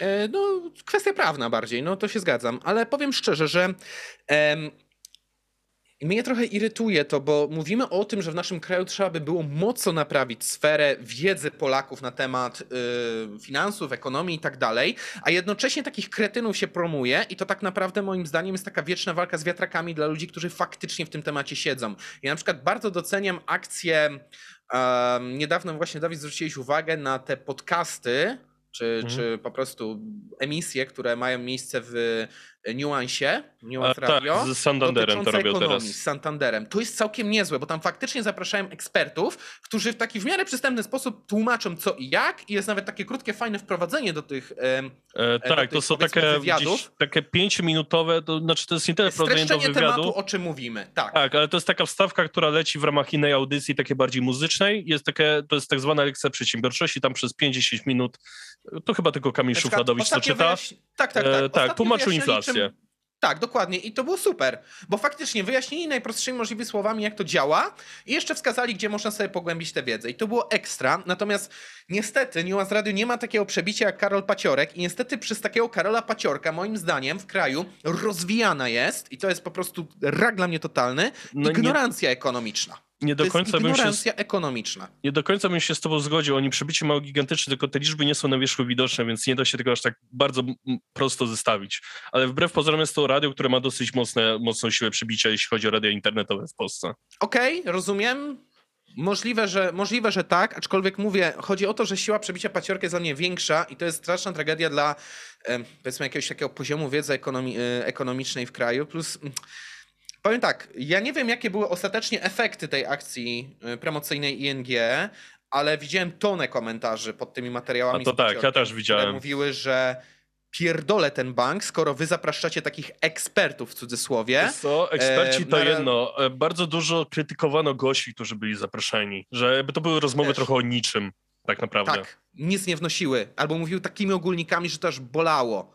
Mhm. E, żadnych konkretnych rozwiązań. I to była bardzo nieprzemyślana akcja, nie wnosząca tak naprawdę realnej wiedzy i dodatkowo będąca takim e, pokazaniem, że my to robimy tylko w celach marketingowych i to tak naprawdę niewiele zmienia. E, w związku z tym irytuje mnie straszliwie to, że mówi się tyle o tym, że w kraju trzeba by było coś pozytywnie zmienić, a jednocześnie, no, że pojawi się taki jeden, drugi byt z dużą kasą na marketing i robi takie dziadostwo tak naprawdę. Także szczególnie jako ekonomista naprawdę bardzo odradzam słuchania rad pana Paciorka i jego gości, bo to jest po prostu dramat, szczególnie jak sobie przypomnę, jakie on wielkie oczy zrobił na tym lekkostronniczym, jak dostał info, ile tak naprawdę płaci od umowy o pracę pracodawca. Wielki szok. O, podatki od kogoś są brane? Naprawdę? Ale to jest też taki eee. przykład ignorancji polskich, tak. polskich obywateli, bo oni po prostu przez to, że pracodawca to opłaca, nie widzą tych podatków, nie widzą znaczy tych inaczej, Karol Paciorek jest osobą, która jest na działalności od cholera wie kiedy. E, nikogo nie zatrudnia, więc rzeczywiście może nie mieć świadomości, ile na umowie o pracę się płaci składek. Ale dlaczego takiego człowieka się kurwa zaprasza? No jakby wiem, względy marketingowe, ale nadal z tak, poziomu, nadal, oczywiście. z punktu widzenia po prostu wiedzy ekonomicznej w naszym kraju, to jest po prostu katastrofa. To jest jakby kurna zaprosić na uniwersytet, na wykład na temat makroekonomii Szumiego. No kurwa, nie wolno takich rzeczy robić. To jest po prostu skaza dla takiej instytucji. I dla tego banku to powinno być po prostu punkt honoru, żeby jak najbardziej się z tej kampanii wycofać, oni dalej w to brnęli, bo zasięgi Wy... musiały się zgadzać. Wy... Czy wycofać? Pytanie, jak wyglądał na końcu KP... KPI, czy inny ROI, czy co oni sobie ustalili jako konwersję. Bo może być tak, że ludzie krytykowali tak. cholernie bardzo, A jeśli na przykład, o, ludzie mają zakładać konta i wyszło, że ludzie zakładali konta i może być tak, że tak naprawdę ta kampania się zajebiście zwróciła. A PR to są względy drugorzędne. Pytanie, na, na, na czym tak naprawdę zależało w dłuższej perspektywie?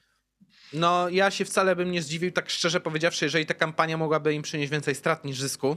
Mm. Zależy, bo jeśli to kontynuuje dalej, to, to raczej przyniosła zyski. Właśnie jeśli... ostatnio w ogóle już nie widzę tych reklam.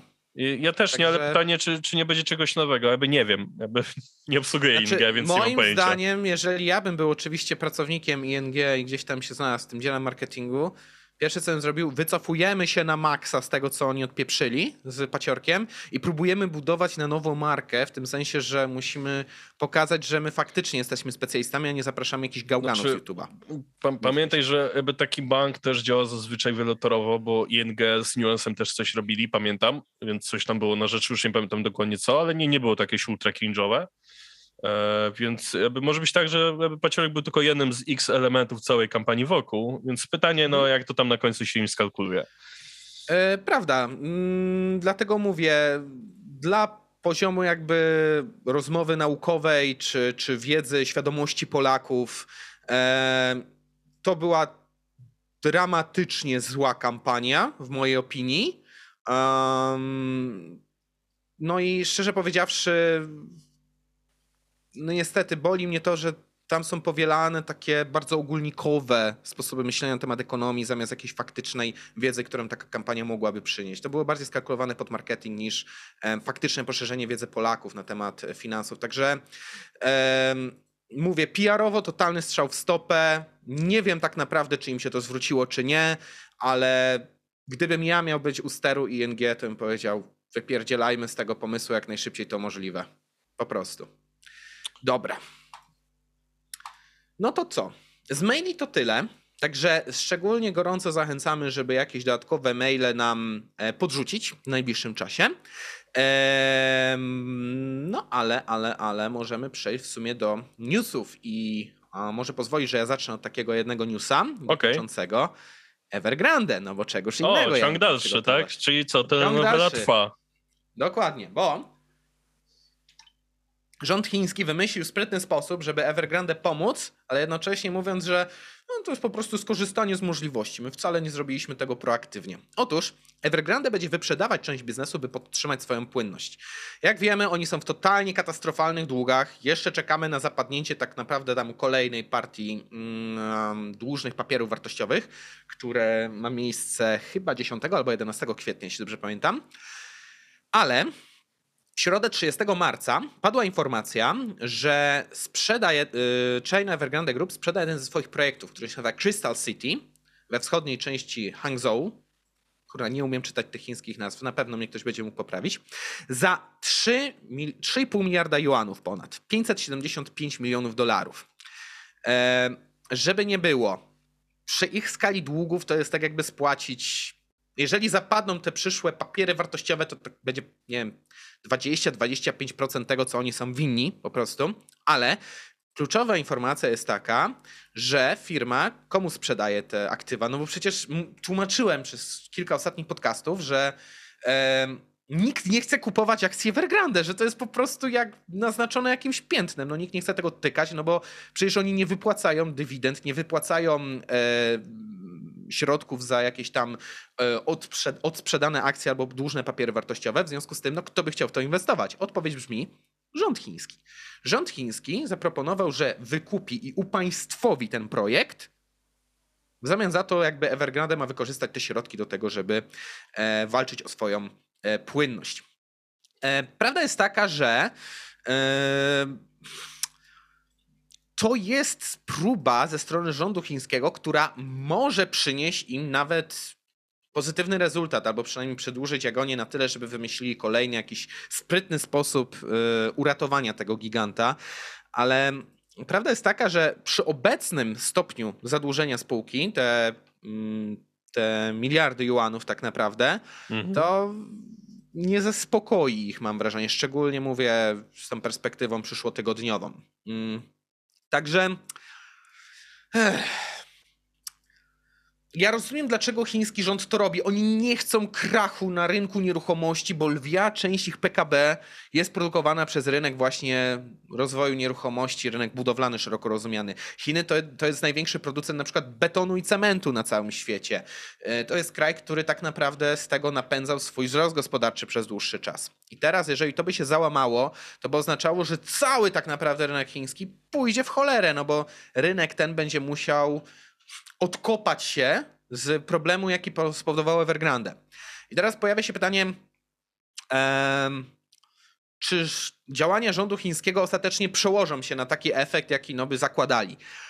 Ciężko mi w tej chwili powiedzieć, ale z pewnością mogli sobie kupić trochę czasu. Także w sumie to będzie trochę pocieszająca nowina, no bo w świecie, który dławi się inflacją i który ewidentnie pokazuje, że większość gospodarek światowych jest przegrzana i nie umie tak naprawdę zapanować nad własnymi finansami publicznymi, no przynajmniej ten bodziec y, kryzysowy zostaje troszeczkę oddalony w czasie. Ale ja śledził będę ten temat dalej. Jeżeli pojawi się jakaś aktualizacja dotycząca na przykład wzrostu zadłużenia i tak dalej, to y, będziecie poinformowani na pewno na bieżąco. Tak czy siak, póki co wydaje się to widmo nieco oddalone w czasie, ale o ile i czy na pewno będą nam mówiły tak naprawdę kolejne tygodnie. Czyli podsumowując, saga nadal trwa. Kurwa mać. Dobra. No dobrze, Dawidzie. To zróbmy odbicie piłeczki w twoją stronę. Dobrze. To chcę przytoczyć takie na początek takie dwa posty, które padły w internecie ostatnimi, dniami, ostatnimi dniami. Zwłaszcza jeden. I to nie jest prima mhm. aprilis, to, bo dzisiaj jest 1 kwietnia, nagrywałem 1 kwietnia, najbardziej cringe'owy dzień roku ale to nie jest prima pris, to się wydarzyło naprawdę. Janusz Korwin-Mikke znowu to zrobił. 29 marca Twitter. Uwaga, cytuję. O Boże. Co rozumiem przez zoologiczną nienawiść? Jeśli jutro jego ekscelencja Włodzimierz Putin powie, że chce przyjaźni z Polską, no dowód tego chce nam podarować cały okręg królewiecki, to trzecia RP nie przyjmie, bo nie może niczego przyjąć od kogoś uznanego przez Sejm za zbrodniarza wojennego. Co trzeba mieć w głowie, żeby wpaść na pomysł, że Rosja to zrobi? Jakby, kurwa, no. Wiesz co? Um, pamiętam taki jeden odcinek The Office, mm -hmm. którym Dwight zostaje zastępcą, kiero- znaczy takim tymczasowym kierownikiem y, oddziału z y, tego y, Dunder Mifflin. Mm -hmm. I jako, że jestem takim czadem, który musi wszystkim udowadnić, że jest czadem, jednego dnia dostaje kaburę na broń łazi z tą bronią po biurze i przypadkiem wystrzeliwuje z niej. I tam no, nikomu nic się nie staje, ale no, strzela jednak w podłogę i tam jeden z pracowników zostaje ogłuszony. Um, I w momencie, kiedy jakby się do tego przyznał, szefowej, to od razu zaczął nawijać taką narrację, że y, czy żałuję tego, co zrobiłem? Oczywiście, że tak. Czy?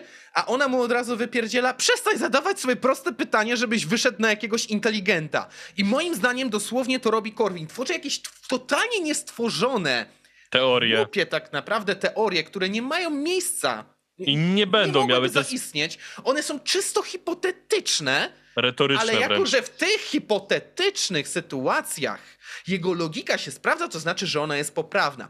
Tymczasem jednocześnie jest to polityk, który wiecznie pierdzieli o tym, że Polska powinna prowadzić realpolitik, czyli taką politykę trochę na wzór e, Niemiec. Na cesarstwa niemieckiego, które prowadziło interesowną politykę, a nie taką opierającą się o przyjaźnie czy coś tam.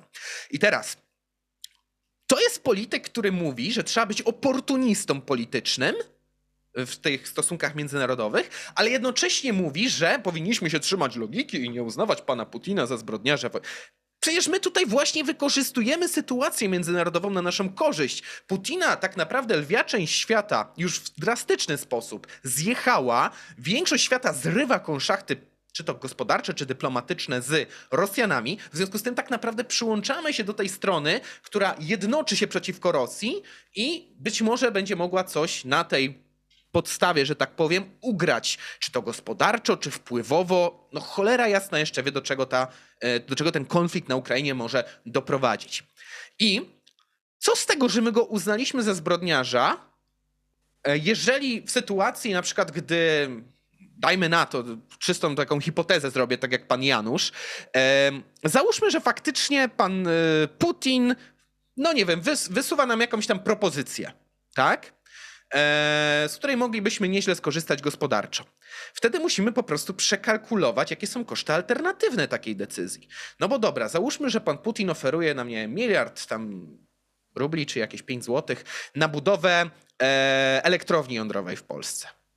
Okej, okay, ale tracimy wtedy tak naprawdę jakąś taką, no nie wiem. Niezależność. Nie, nie, nawet nie o to mi chodzi, ale tak, tracimy w oczach naszych sojuszników, których już wypracowaliśmy. Prawdopodobnie część firm się od nas wycofa jako współpracowników Putina, tak? I jeszcze po trzecie, e, prawdopodobnie będzie miała miejsce taka sytuacja, że my tej chwili tak naprawdę staramy się jak najbardziej zdywersyfikować e, nasze portfolio energetyczne. To znaczy ściągać na przykład ropę, gaz, węgiel z innych kierunków niż Rosja, żeby się uniezależnić od niej i zabezpieczyć energetycznie.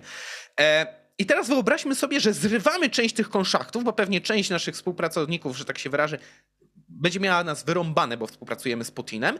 No ale co, no przynajmniej zachowaliśmy się logicznie, no nie, nie określiliśmy go. Kurna, Jak Korwin... człowiek, który może mówić o prowadzeniu oportunistycznej polityki, może twierdzić, że trzeba trzymać się w niej logiki? Właśnie nie. Trzeba się w niej trzymać tego, co jest dla nas korzystne. To kurwa znaczy, nędzy. Korwin się zachowuje, jakby nie istniała dyplomacja. No. Aby dosłownie. Dyplomacja jebać. Liczy się to, co aby logicznie wychodzi, że jest dobre. Panie, panie, panie komputerze Korwin, proszę się zresetować i tak podkręcić sobie po resecie o 10%, nie wiem, podstawową kogniwistykę swoją. No, matko jedyna, jak bardzo trzeba być odklejonym, żeby pierdzielić takie rzeczy i jednocześnie Korwin... uważać się za polityka racjonalnego. Znaczy powiem tak, Korwin jest Korwinem odcinek 2137. Dokładnie. W ogóle najlepszy jest komentarz kogoś y, po tym postem, który właśnie cytowałem. Skróciutki, ale w punkt. Panie Januszu, to nie hoj 4, tylko świat rzeczywisty. Proszę się uspokoić. To, to trochę tak wygląda. W hoju przyznam, że jedną z takich śmieszniejszych dla mnie mechanik, ale praktyczną pod kątem rozgrywki jest to, że w rok można sobie na przykład przerobić rząd demokratyczny czy republikański w monarchię albo tam w jakiś tam reżim komunistyczny, powiedzmy tak. E, ale to nie ma zastosowania w świecie realnym, w sensie to, to jest uproszczony symulator. Pamiętajmy, to jest Excel z nakładką graficzną. Się. No też.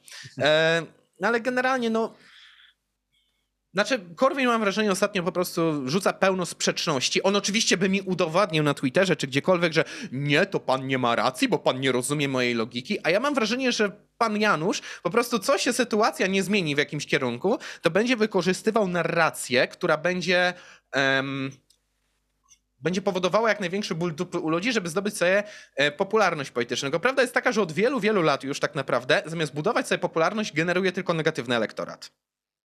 Także nie dziwota, że konfa ostatnio bardzo spadła w Znaczy w chwili obecnej w konfie już nie widzę jakby kogokolwiek, kogo miałbym popierać. Znaczy, oczywiście mogę popierać pojedyncze osoby, no. ale świadomy, że oni jakby są przypisani jako konfa, to sprawia, że mam takie mech, chyba już wolę zagłosować na tego Pawła Tanajno, w sumie i tak nie wygra, będzie śmiesznie. Mm, Albo na jakąś inną partię możemy odpowiedzialność, już tam, która już ta libertariańska powstała. Sęk w tym po prostu, że Korwin jakby totalnie nie zauważa tego, że mm, no, no, moim zdaniem po prostu popełnia sprzeczność, do której nie będzie chciał się przyznać, bo mówię, raz pierdzieli o realpolitik, a raz pierdzieli o tym, że w czysto hipotetycznej sytuacji powinniśmy zachować się zgodnie z logiką. Nie, w polityce często właśnie nie rządzi logika. W polityce rządzi oportunizm. No to jedno albo drugie. Nie można być ścisłym logikiem, będąc politykiem. To jest totalnie bez sensu, to jest kontrproduktywne. Ale dobra. Powaliśmy trochę po prawej stronie, czyli po Korwinie. Nie chciałbym być e, ten, no, taki jednostronny. Pójdźmy też w lewą stronę, ale tutaj bardziej pójdę w kierunku internet nie zapomina. Post Justyny Klimasary z 9 listopada 2016 roku. Uwaga, cytuję. Mhm. Sprawa Ukrainy jest sprawą Ukrainy i Rosji. Rosja poza tym to dla Ukrainy gwarant bezpieczeństwa. Koniec cytatu. Tak, to padło w 2016.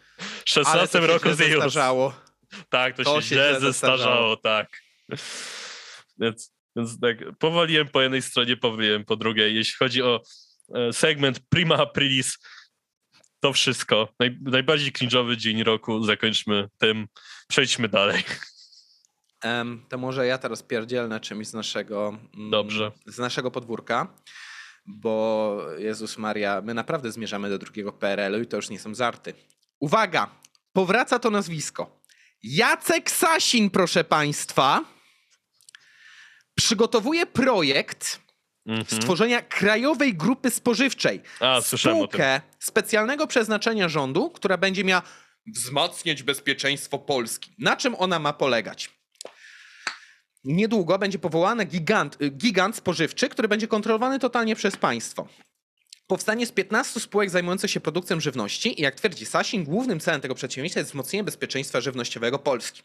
No i cóż, mm, trzeba przyznać, inwazja Rosji na Ukrainę spowodowała no, jeszcze większy rozstrój gospodarczy niż miał dotąd miejsce. Jak wiemy, w wyniku koronawirusa i zablokowania kanału sueskiego mieliśmy trochę taką przerwę w łańcuchach dostaw, przez co jest dużo opóźnień na niektórych rynkach, a jako, że są opóźnienia, a popyt nie spadł na pewne produkty, no to wzrosły naturalnie ich ceny. Tak działa ekonomia. Ale Najgorsze jest to, że najbardziej ceny wzrosły w takich produktach faktycznie podstawowych, których używamy na co dzień, przykładowo właśnie żywności.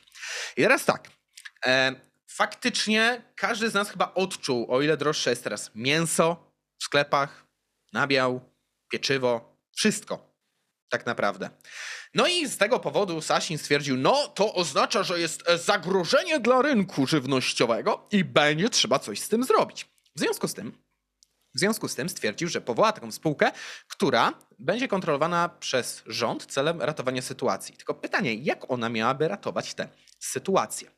Otóż jeżeli będzie faktycznie koncentrował tak dużą ilość spółek żywnościowych, to tak naprawdę będzie miał możliwość robienia jednej istotnej rzeczy. I coś czuję, że na wzór Orbana oni się przed tym nie powstrzymają. Stosowanie cen maksymalnych. Jeżeli będą kontrolowali w znaczącym stopniu przepływ podstawowych towarów i będą mieli jeszcze spółkę, która za to odpowiada, specjalnego przeznaczenia. Przypominam, spółkom specjalnego przeznaczenia można nadawać jakieś takie specjalne cele, które mogą nawet być sprzeczne z ich wynikiem finansowym, mogą nie przynosić w ogóle zysku. Um, no i jednym z takich rozwiązań są właśnie wprowadzenie cel maksymalnych, podobnie jak to miało miejsce, niedawno informowaliśmy, e, na Węgrzech. W związku z tym, tak, mówię na Węgrzech. Walić poprawność polityczną, ja stosuję język polski. E, no, w związku z tym, Prawdopodobnie będzie to też narzędzie kontroli politycznej, bo taka spółka będzie mogła zapewnić kompleksową obsługę rolnika plantatora. Czyli będą mogli po prostu im negocjować odpowiednio ceny, jakieś warunki i tak dalej. Coś czuję, że to może być po prostu sposób na uprzywilejowanie pewnej grupy społecznej celem zdobycia po prostu jej głosów i poparcia. E, I teraz tak. Nie wiadomo jeszcze, kto miałby być prezesem. Nie wiadomo jeszcze tak naprawdę, w jakim kształcie to będzie formowane. Mówię, to jest dopiero pomysł ale coś czuję, że może być za niedługo procesowany. A prawda jest taka, że znajdujemy się teraz w sytuacji ekonomicznej, gdzie taka spółka moim zdaniem jest wyjątkowo niebezpieczna dla dalszego rozwoju gospodarczo, nawet społecznego bym rzekł, Polski, ponieważ, przypominam, według niedawnego raportu, e, jeśli dobrze pamiętam, to był chyba raport GUS-u, a nie, przepraszam, PKO Research akurat podało te informacje, Inflacja w marcu rok do roku wyniosła 10,9%, prawie 11% inflacji w marcu mieliśmy. W związku z tym sytuacja ekonomiczna się w żaden sposób nie poprawia, a dodatkowo nasz bank centralny informuje, że wzrost stóp, wzrost stóp procentowych do poziomu 7,5%, czyli podstawowego narzędzia przeciwdziałania inflacji, jest mało prawdopodobny. Wynika to z tego, że po prostu boją się tego, że wyhamuje nam chwilowo wzrost gospodarczy ze względu na to, że wiele nietrafionych inwestycji, które musi być finansowane kredytem, no padłoby po prostu, jakby tak stopy procentowe nagle poszły do góry. Jakby rozumiem konieczność podwyższania stop procentowych stopniowo, powoli, bo to jest w sumie taka praktyka dzisiaj dość powszechna przy okazji banków centralnych. Ale jeżeli nie podniesiemy, jeżeli Rada Polityki Pieniężnej nie zdecyduje się na podniesienie stóp procentowych do określonego poziomu, to za niedługo ta inflacja będzie szybowała sobie dalej, a jak szybuje inflacja, no to zmniejsza się nasza możliwość jako konsumentów kupowania konkretnych produktów i oszczędzania też, żeby dokonywać jakichś ewentualnych inwestycji. W związku z tym, jeżeli bank centralny nie zareaguje nieco bardziej zdecydowanie, to takie spółki specjalnego przeznaczenia, jak ta zaproponowana przez Sasina, będą nam tak naprawdę mogły jeszcze pogrążyć tę sytuację, bo w, pewnej, w pewnym momencie oni na przykład stwierdzą, dobra, to my dopłacimy różnicę na marży e, powiedzmy rolnikom i w zamian za to wy będziecie mieli e, tanią żywność w sklepach, tak, o maksymalnej wartości. Ale prawda jest taka, że to oznacza, że te pieniądze muszą się skąd wziąć. Już w tej chwili mamy niewydolny system danin społecznych mhm. i jeszcze dodatkowo będzie musiała się znaleźć kasa w budżecie, która będzie wykorzystywana właśnie na dotowanie tych rolników, żeby mięso na przykład było, nie wiem, za pierwszy kurczaka, że można było zapłacić dwie dychy w sklepie. Prawda, za kilogram oczywiście. Prawda jest taka, że tego typu rozwiązania e, na dłuższą metę spowodują, że y, zwiększy się nasz drenaż podatkowy, co spowoduje, że no w sumie nie zwiększy się nasza efektywność konsumencka w tym sensie, że no będzie trzeba gdzieś zabrać, żeby coś wydać. Więc będziemy mieli tak naprawdę zabrane to w podatkach zamiast w inflacji. No i ostatecznie może to doprowadzić do tego, że my pogrążymy się w tym kryzysie jeszcze bardziej przez to, że nasz rząd chce po prostu maniakalnie wszystko kontrolować. W związku z tym Spodziewałbym się też, jeżeli te dwa pomysły faktycznie będą miały miejsce, znaczy brak wzrostu stóp procentowych i powołanie takich spółek, że w najbliższym czasie możemy znaleźć się w takiej sytuacji gospodarczej, gdzie Polska będzie e, krajem, który no, będzie znowu zdławiony przez jakąś horrendalnie wysoką inflację, której nie zatrzymamy na czas, albo też będziemy krajem, który e, tak naprawdę pogrąży się w zastoju gospodarczym, bo nagle będzie brakowało środków na cokolwiek. Także, proszę Państwa, Wsiadajmy na ten pociąg. Następna stacja ściana. Dobrze, to w takim razie, skoro wspomniałeś o potencjalnym kryzysie żywnościowym, to pociągnę ten temat dalej. Mhm. Bo mam tutaj artykuł z mojego ulubionego serwisu informacyjno-satyrystycznego, czyli Donalda.pl, o tym, że Rosja dalej pracuje nad stworzeniem kryzysu żywnościowego i blokuje ponad 90 statków z żywnością. Mianowicie we wtorek zastępczyni sekretarza stanu USA Wendy Sherman przekazała, że rosyjska marynarka wojenna blokuje w rejonie Morza Czarnego ponad 90 statków zaopatrujących świat żywność. Sherman przypomniała, że 30% światowego eksportu pszenicy i 75% oleju słonecznikowego pochodzi właśnie z tego regionu. W ostatnich latach w Ukrainie zbierano około 70 do 70 milionów ton zbóż, w tym 35 milionów ton kukurydzy i 30 milionów ton pszenicy. Rosjanie ostrzelali dotąd co najmniej 300 statki cywilne transportujące towary z portu Morza Czarnego, powiedziała podczas briefingu Rady Bezpieczeństwa ONZ Sherman. Konsekwencje wojny Władimira Putina są odczuwalne również daleko poza Ukrainą i bezpośrednio wpływają na światowe bezpieczeństwo żywnościowe. E, I tak, Więc tak, y, no przede wszystkim no, pamiętajmy o jednej rzeczy. Ukraina zapewnia i posiada odpowiednie zasoby żywności, które wystarczają na kilka lat. Premier Ukrainy -hmm. Denis Szymala, Szymychala, przepraszam, przekazał, że rząd zaczął realizować program bezpłatnego rozdawania kluczowych artykułów spożywczych w miastach przyfrontowych. Miasto kupuje ponad 10 e, takich artykułów i rozdaje ludziom. Jest to takie, także wsparcie dla ukraińskich producentów, wsparcie naszej produkcji żywności. Należy nadmienić, że to kolejny etap działań Rosji związanych z próbą wywołania kryzysu żywnościowego rosyjscy żołnierze masowo niszczą sprzęt rolniczy na okupowanych terenach, co może przełożyć się na obfitość klonów. E, więc e, cóż, no mm, właśnie, dodatkowo jeszcze Jakub Czugala, czyli analityk sektora Food and Angry E, Agri, przepraszam, banku BNP Paribas zauważa, że rosyjska agresja na Ukrainę faktycznie będzie miała duży wpływ nie tylko na europejski, ale i globalny rynek żywności. Największymi odbiorcami zbóż z Ukrainy są głównie państwa Afryki i Azji, takie jak Egipt, Chiny, Turcja, Hiszpania i Indonezja. I jest tutaj dodany jeszcze właśnie taki dłuższy cytat, że państwa te w większości nie są w stanie pokryć krajowego zapotrzebowania na zboża ze względu na niedostateczny poziom opadów. Głównymi odbiorcami oleju słonecznikowego z Rosji i Ukrainy są Chiny, Indie, Iran i Turcja. Gwałtowny spadek eksportu Ukrainy i Rosji doprowadzi do spadku podaży zbóż na świecie, wpływając negatywnie na spadek bezpieczeństwa żywnościowego w Afryce i w Azji. Wojna będzie mieć mhm. mniejszy wpływ na bezpieczeństwo żywnościowe w Polsce i innych y, państwach Unii Europejskiej. Polska i UE dysponują nadwyżką w produkcji zbóż, szczególnie pszenicy. Należy mhm. się jednak spodziewać wzrostu cen produktów spożywczych, których kluczową rolę w procesie produkcji odgrywają zboża i rośliny oleiste. W pierwszych tygodniach wojny ceny zbóż odnotowały kilkudziesięcioprocentowe wzrosty. Najszybciej około od 40 do 50% wzrosła cena pszenicy. Wysokie ceny zbóż i roślin oleistych będą mieć wpływ na ceny wielu produktów spożywczych, obok pieczywa, mąki czy olejów, także produktów pochodzenia zwierzęcego, czyli właśnie mięsa, jaj i nabiału, mówi Jakub Czugala.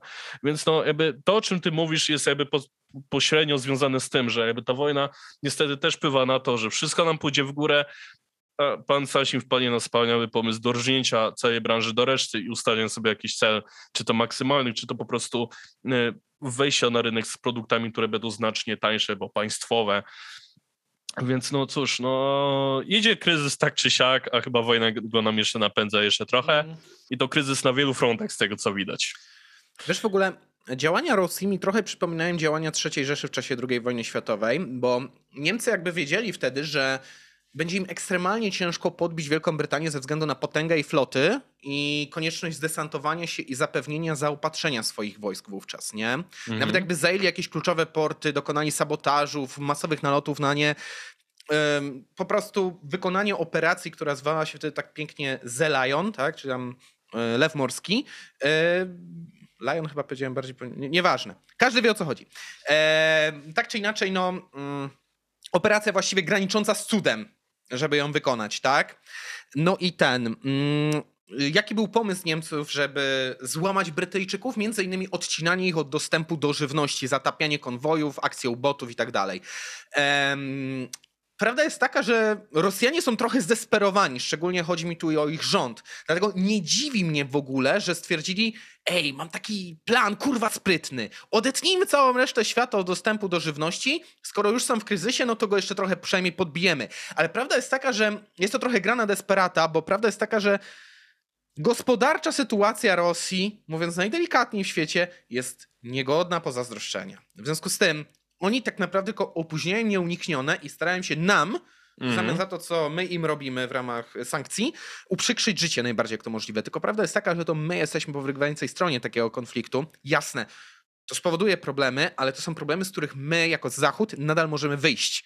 Rosja nie wyjdzie. Ale jakby strategicznie rzecz ujmując, ja naprawdę rozumiem, dlaczego to się dzieje, dlaczego Rosjanie to robią, ale mówię, dla mnie to jest taka trochę grana desperata po prostu. Hmm, to słuchaj. Mm. Um, to ja może na koniec zejdę trochę z geopolityki i jeszcze mam takiego jednego małego newsa e, dotyczącego tego, e, no jak pandemia i niedawne wydarzenia wpłynęły na Polaków, bowiem mamy informację, że w 2021 roku Polacy przebywali 25 milionów dni na L4 z powodu problemów psychicznych. Okay. E, no jest to dość przerażająca wartość. Mm to odpowiada za około tam już 11 nawet procent absencji y, na miejscu, w miejscu pracy, tak? Czyli E, powiedzmy, że co dziesiąta osoba idąca na e, zwolnienie lekarskie szła dlatego, że się czuła wykończona psychicznie. Według badania Instytutu Psychiatrii i Neurologii ESOP-2 około 25% Polaków, a więc 8 milionów osób doświadcza zaburzeń psychicznych, ponadto 7% doświadcza zaburzeń związanych z nadużywaniem alkoholu. E, no i cóż, dr Jacek Moskalewicz, jeden z autorów badania, skomentował ten wynik następująco. Wśród ogółu cierpiących zaburzenia alkoholowe znakomitą większość stanowi jednak pracujące, bowiem takich mężczyzn jest więcej niż bezrobotnych, na tym polega swojego rodzaju paradoks prewencyjny. Znaczy, trzeba pomagać tym, którzy faktycznie pracują, a nie już są totalnie na e, dnie. Dodatkowo 40% mm, Polaków twierdzi, że w czasie pandemii ich kondycja psychiczna się znacznie pogorszyła, jednakże korzystanie z usług specjalistów wciąż jest w Polsce postrzegane jako sprawa wstydliwa, dlatego mało kto sięga po fachowe wsparcie. Szczególnie w środowisku pracy problemy natury psychicznej są zazwyczaj postrzegane jako spadek kompetencji. E, pacjenci czują po prostu lęk przed współpracownikami, pracodawcą, obawiając się oceny otoczenia, która może, wiadomo, skutkować albo zwolnieniem, albo brakiem zaufania do nas. W związku z tym jest taka stygma na tym, żeby powiedzieć, że idę na L4, bo się czuję zmęczony psychicznie pracą. A prawda jest taka, że dzisiejsze tempo tak naprawdę pracy i życia, czego nie dostrzegają totalnie pracodawcy, bo im tylko zależy na zyskach często, e, sprawia, że dobra, pracownik może wytworzy trochę więcej, ale nie będzie pracował tak długo, bo po prostu ta praca go zniszczy ostatecznie.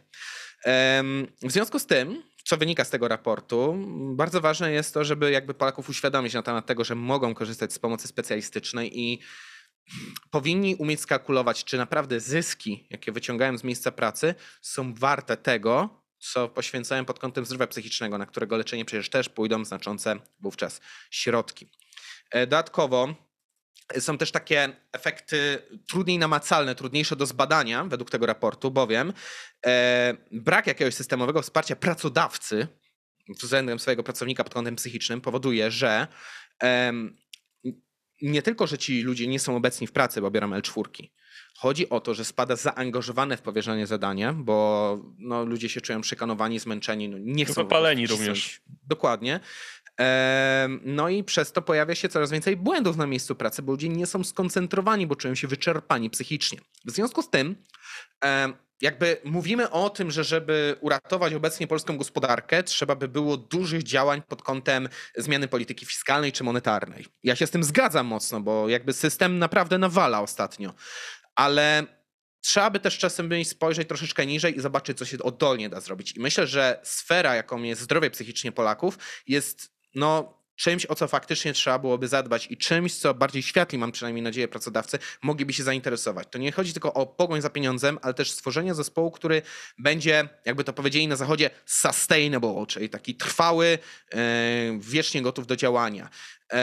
Pytanie, czy pracodawcy bardziej się kalkuluje zwolnienie człowieka, zatrudnienie innego, wyszkolenie go, wdrożenie i w ten sposób jakby mm, wdrożenie go w strukturę firmy, czy może bardziej opłaca się takiemu pracodawcy praca, jakby dołożenie pewnych kosztów celem polepszenia się stanu psychicznego naszego podwładnego i przez to utworzenia z nim takiej trwalszej, bardziej długodystansowej e, relacji zawodowej, powiedzmy.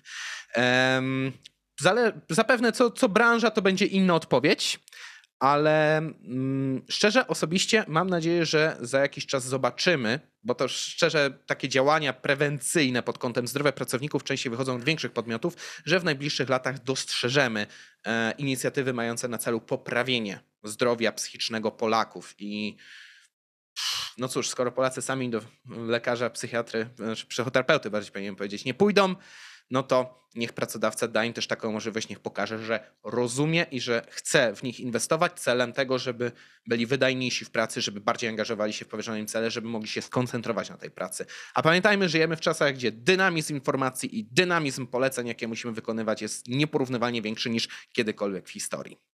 Tak, i pamiętajcie, jeśli czujecie, że coś jest nie tak, nie bójcie się pójść, bo pomoc jakby psychoterapeuta czy psychiatra to jest lekarz jak każdy inny, tylko że na głowę, a nie na nie, nogę, rękę czy cokolwiek innego. Jakby nie ma Głowa żadnego to też część ciała, wiecie. Tak, jakby nie ma się czego wstydzić, tylko iść i jakby się ogarniać, bo uwierzcie, naprawdę warto. E, Czarku, na koniec chciałbym na chwilę wrócić trochę do geopolityki, a później tak, tak ciut bardziej pozytywnym takim też kierunku tego, co się dzieje wokół jeszcze tego konfliktu, który cały czas wokół nas trwa. Mianowicie, okazało się, że nie tylko jakby rynek reaguje pod kątem żywności, pod kątem ropy naftowej również na to, co robi Rosja. Mianowicie. Oczywiście. Joe Biden się namyślił i w ramach walki z inflacją uwalnia rezerwy ropy, chce też znacznego zwiększenia wydobycia. Mianowicie, w związku z rosnącą inflacją prezydent e, USA Joe Biden poinformował, że uwolniony zostanie 180 milionów baryłek ropy naftowej ze strategicznych rezerw ropy naftowej. Czekaj, tylko szybko skomentuję. Bogactwo część główna, skurwysyny! Okay, e, według e, informacji przekazanych przez prezydenta, milion baryłek ma być uwalniany codziennie przez 6 miesięcy. Jak przekazał ma prezydent, sens. ma, ma być sens. to największy plan uwolnienia rezerw ropy naftowej w historii. Działania te mają zaspokoić zapotrzebowanie USA na ropę. Szacuje się, że USA zużywa dziennie około 20 milionów baryłek ropy. Stanowić ma to jedną piątą światowej konsumpcji tego surowca. Oprócz tego Kraj zamierza zwiększyć produkcję ropy poprzez naciski na jej producentów. Jeśli nie będą chcieli tego robić, będą musieli płacić za każdą niewykorzystaną koncesję. Biden zakłada także zwiększenie produkcji czystej energii w USA. Stwierdził, że miks energetyczny powinien bardziej opierać się na OZE i wodorze. E, I tutaj Ma to sens przy okazji USA? Tak, mhm. i tutaj cytat. Musimy przyjąć wszelkie rozwiązania, które pozwolą nam się uwolnić od paliw kopalnych, które pozwolą przyjść nam na zieloną energię, na czystą energię. Dlatego dziś podpisałem odpowiedni dekret w tej sprawie, powiedział Joe Biden. Dodatkowo nasze budżety rodzinne, bu, e, nasze budżety rodzinne, budżety na napełnienie baków nie powinny zależeć od tego, czy jakiś dyktator ogłosił wojnę, podkreślił. I tak dla przypomnienia, w lutym inflacja USA wynosiła 7,9%, co jest najwyższym wynikiem od stycznia 1982 roku. Czyli no, całkiem... Tak, wtedy mieli ten. Mhm, tak, tak, wtedy był właśnie kryzys i on się też mocno na giełdzie wtedy odbijał. Zresztą, kto ogląda Wilka z Wall ten wie. Bo tak. E, kryzys 82 potem się przełożył jeszcze na ten kryzys, który miał miejsce w 89, jeśli dobrze pamiętam, ale już mniejsza. Mniejsza o większość. W sumie jak Bidena uważam, że raczej średniego przywódcę USA, tak tu muszę pochwalić decyzję, ale pozostawiam tutaj wiele takich niedopowiedzeń, tak szczerze powiedziawszy. Znaczy, uwolnienie rezerw ropy wydaje się bardzo sensowną rzeczą, szczególnie, że ceny poszybowały i prawda jest taka, że my tu w Polsce płaczemy o to, że płacimy 6 zł za litr, tak? E, jakby Rozumiem, ale Europejczycy są przyzwyczajeni do nieco wyższego poziomu cen niż Amerykanie. Jak w Ameryce poszło do góry e, za paliwko, to mam wrażenie, że reakcja społeczna była po prostu większa, więc ma to duży sens ze względu na stabilność wewnętrzną kraju.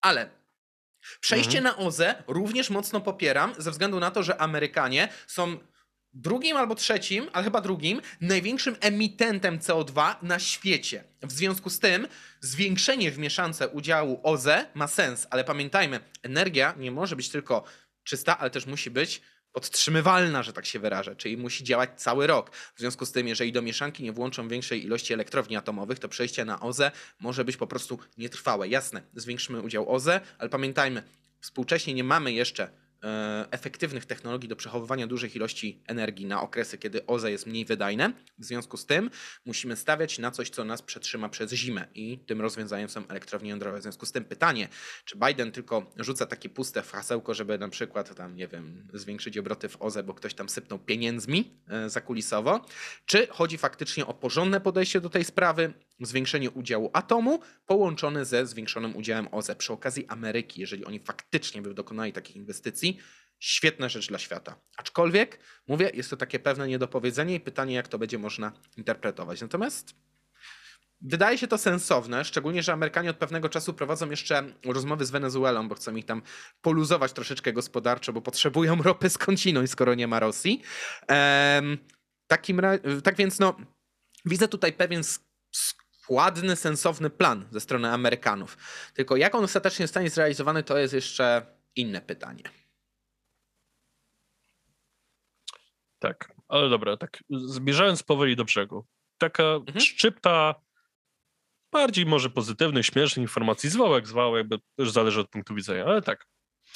Okazało się, że w rosyjskim Google, znaczy nie w Yandexie, po prostu w rosyjskim Google, w rosyjskiej wersji wyszukiwarki Google, e, takie frazy jak op jak opuścić kraj jest jedną z najpopularniejszych, które są wyszukiwane w Rosji. No proszę. E, tak, jeśli chodzi o takie... Kto by się spodziewał?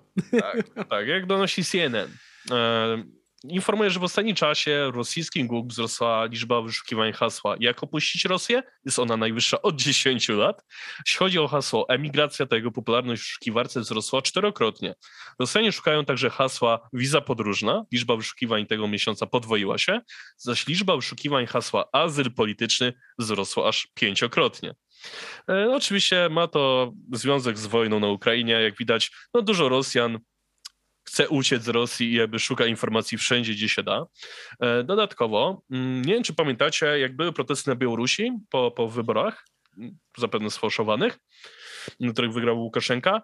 E, w protestach, by, w protestach były wykorzystywane flagi takiej wolnej Białorusi, ta czer- biało-czerwono-czarna. Znaczy nie, biało-czerwona. Biała. Tak, o właśnie. Biała, czerwono-biała. Tak, okazało się, że Rosjanie również stworzyli taką wolną tak. flagę. Rosji. Mianowicie jest to flaga biało-niebiesko-biała. Tak, e, jest tak. ona już wykorzystywana w wielu protestach, więc też w wielu miejscach można to zauważyć. E, mhm. Więc cóż, widać, że ludzie się mocno protestują, chcą się odciąć od Rosji na wszelkie sposoby, na to własnej flagi tak naprawdę, e, tworząc swoją własną. I tak, mhm. tak pozytywnie na koniec, tak, tak bardziej śmieszkowo, okazało się, że w Ukrainie wzrosła popularność słowa, nowego słowa, makronić. Uwaga, słowo to pochodzi od oczywiście prezydenta Emmanuela Macrona, czyli prezydenta Francji. I mm, jest to słowo, które odnosi się do sytuacji, w której tworzymy wrażenie, iż coś mocno przeżywamy, staramy się to poka- wyraźnie pokazywać, no ale zasadniczo nie robimy nic. No tak, to jest postawa Francji obecnej, to tak, prawda. E, I nie robimy nic, co mogłoby rozwiązać dany problem. Jest to na chwilę obecną takie bardzo popularne słowo, taki neologizm e, właśnie na Ukrainie wykorzystywany powszechnie w ich internecie. Można powiedzieć, że sobie memują te, ten sposób z prezydenta Macrona. E, więc no jak widać, humor Ukrainy mimo wszystko nie opuszcza zwłaszcza ukraińskiego Dokładnie. internetu. I, I, właśnie tym takim pozytywnym akcentem chciałem zakończyć e, dzisiejszy podcast. Więc podsumowując, e, zapraszamy do zadawania, pisania maili, zadawania pytań przez patronów, bo do, dzisiaj było trochę tego mało, więc fajnie jakby wpadło więcej. E, możecie nas posłuchać oczywiście na najpopularniejszych platformach streamingowych. Doszli, już przeszliśmy całkowitą migrację na Ancora. Na SoundCloudzie już nas nie będzie, będziemy na Ankorze. Gdyby się coś jeszcze wysypywało, co chyba nie powinno mieć miejsca, w razie czego będę reagował, ale na chwilę obecną wszystko jest ok. Udało się to bezboleśnie przejść w drugą stronę. E, mhm. I co? Zapraszamy nas też do wsparcia na Patronajcie. Można, nas, można wtedy zadawać pytania, które priorytetowo będą przy, przytaczane w każdym odcinku e, podcastu, przed jakimikolwiek mhm. mailami, etc. E, I, no, I to też nam to pozwala nam na rozwój, trochę lepsze utrzymywanie się, być może zainwestowanie w jakiś sprzęt w przyszłości, będzie trzeba o tym pomyśleć, zobaczymy. Tak czy siak, dziękujemy za wsparcie, dziękujemy za pytanka, maile i cóż, dajcie znać w komentarzach, komentarzach na YouTubie, jak bardzo cringe'owy był dzisiejszy dzień. To znaczy dzień, kiedy my to nagrywamy, 1 kwietnia, prima aprilis. Bo kilka takich perełek dzisiaj zobaczyłem, gdzie ciarki żenady przeszły, jak co roku. Więc dajcie znać, jak to było u was. No i co? Yy, usłyszymy się i zobaczymy w przyszłym tygodniu, za tydzień. To będzie wyjątkowy podcast. Polecam zobaczyć, jaki to będzie dzień. Myślę, że się szybko kapniecie dlaczego. E, cóż, z wami był ja, Dawid, po drugiej stronie Czarek. E, tak. Tak. Po prostu tak. No to cóż, do usłyszenia i do zobaczenia. Trzymajcie się, cześć. Siemano. Ależ wie.